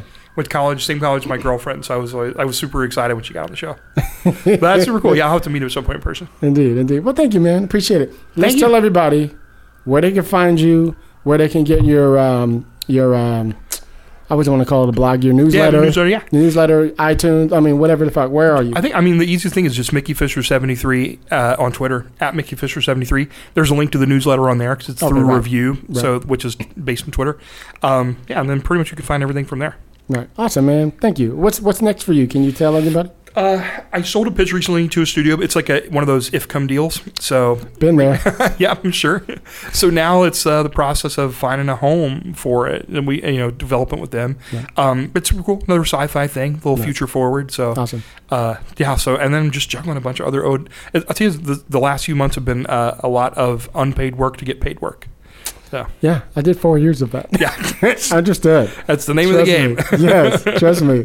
I totally ah this fucking Hollywood thing. I always tell everybody. I swear to God, when when when when I get my full company the way I want to do it, because like I was telling um I was telling Ben, I was like, I want to be fucking J.J. Abrams and fucking Ryan Murphy. Yeah. Like I want a fucking office with development producers and the whole thing. Yeah. And I said, but I'm gonna do something different. When I bring in writers to develop shows, they're gonna get five, ten grand just to do it. Yeah. You know, there ain't gonna be no if this shit comes and bullshit. I'm gonna Yeah. set Let aside pay your rent or your mortgage for three months. Yeah. something to you know what I mean? Because and there's no reason these multi-million dollar companies can't. do There's no fucking. Re- don't let me get off on this shit. I'm sorry. There's no way. I've I've been in. I'm always frustrated when you do these if come deals and you show up and this is back when we could go in and out of offices, of course. And you go in the office and they got these fucking giant offices and everybody you see fucking fancy cars and shit downstairs and we're sitting there everybody's being paid but you I'm like Right, right. there is no way. I'm developing a whole fucking series for you. There's no way. You, ah, I can't stand it. Anyway, y'all know how we do it on the rant room. um, this is Hilliard Guest. You guys can find me at Hilliard Guest on Twitter. Uh, I say Twitter like I'm cool, by the way. Yeah. Um, you can follow me. Also, screenwriters are, are on Twitter. I need to just change it to one of them. I don't know why I have two of them. Um, also, Chris Derrick is unauthorized CBD on Twitter. Um, also, go to screenwritersrr.com. We're going to have it all updated. Chris keeps saying he's going to update it like he's busy, like he got a job or something. We're like way behind on it. Um, but we got t shirts on there and stuff like that. So take a photo. Um, please go on iTunes, Stitcher, Apple Podcasts, Spotify, whatever you listen to. Give us a five star review. We need that for the metrics. Um, and uh, tell a friend, shit like that. Shout out again to Kevin over there, script and scribe, script and scribe, Script subscribe. Yep. script and scribe. Yeah, my man over there, Kevin Fukunaga, out there doing good shit. we love yeah. you, man. Keep doing it. Um, and uh, shout out to everybody out there who follow us. We appreciate you guys joining with me for 2022. Okay, y'all know how we do it on the rant room. On the show, we keep it real, we keep it opinionated, we keep it what 2022. 22. Yeah, peace, y'all. I'ma say what I feel. And I promise to keep it real. Welcome to the Rant Room.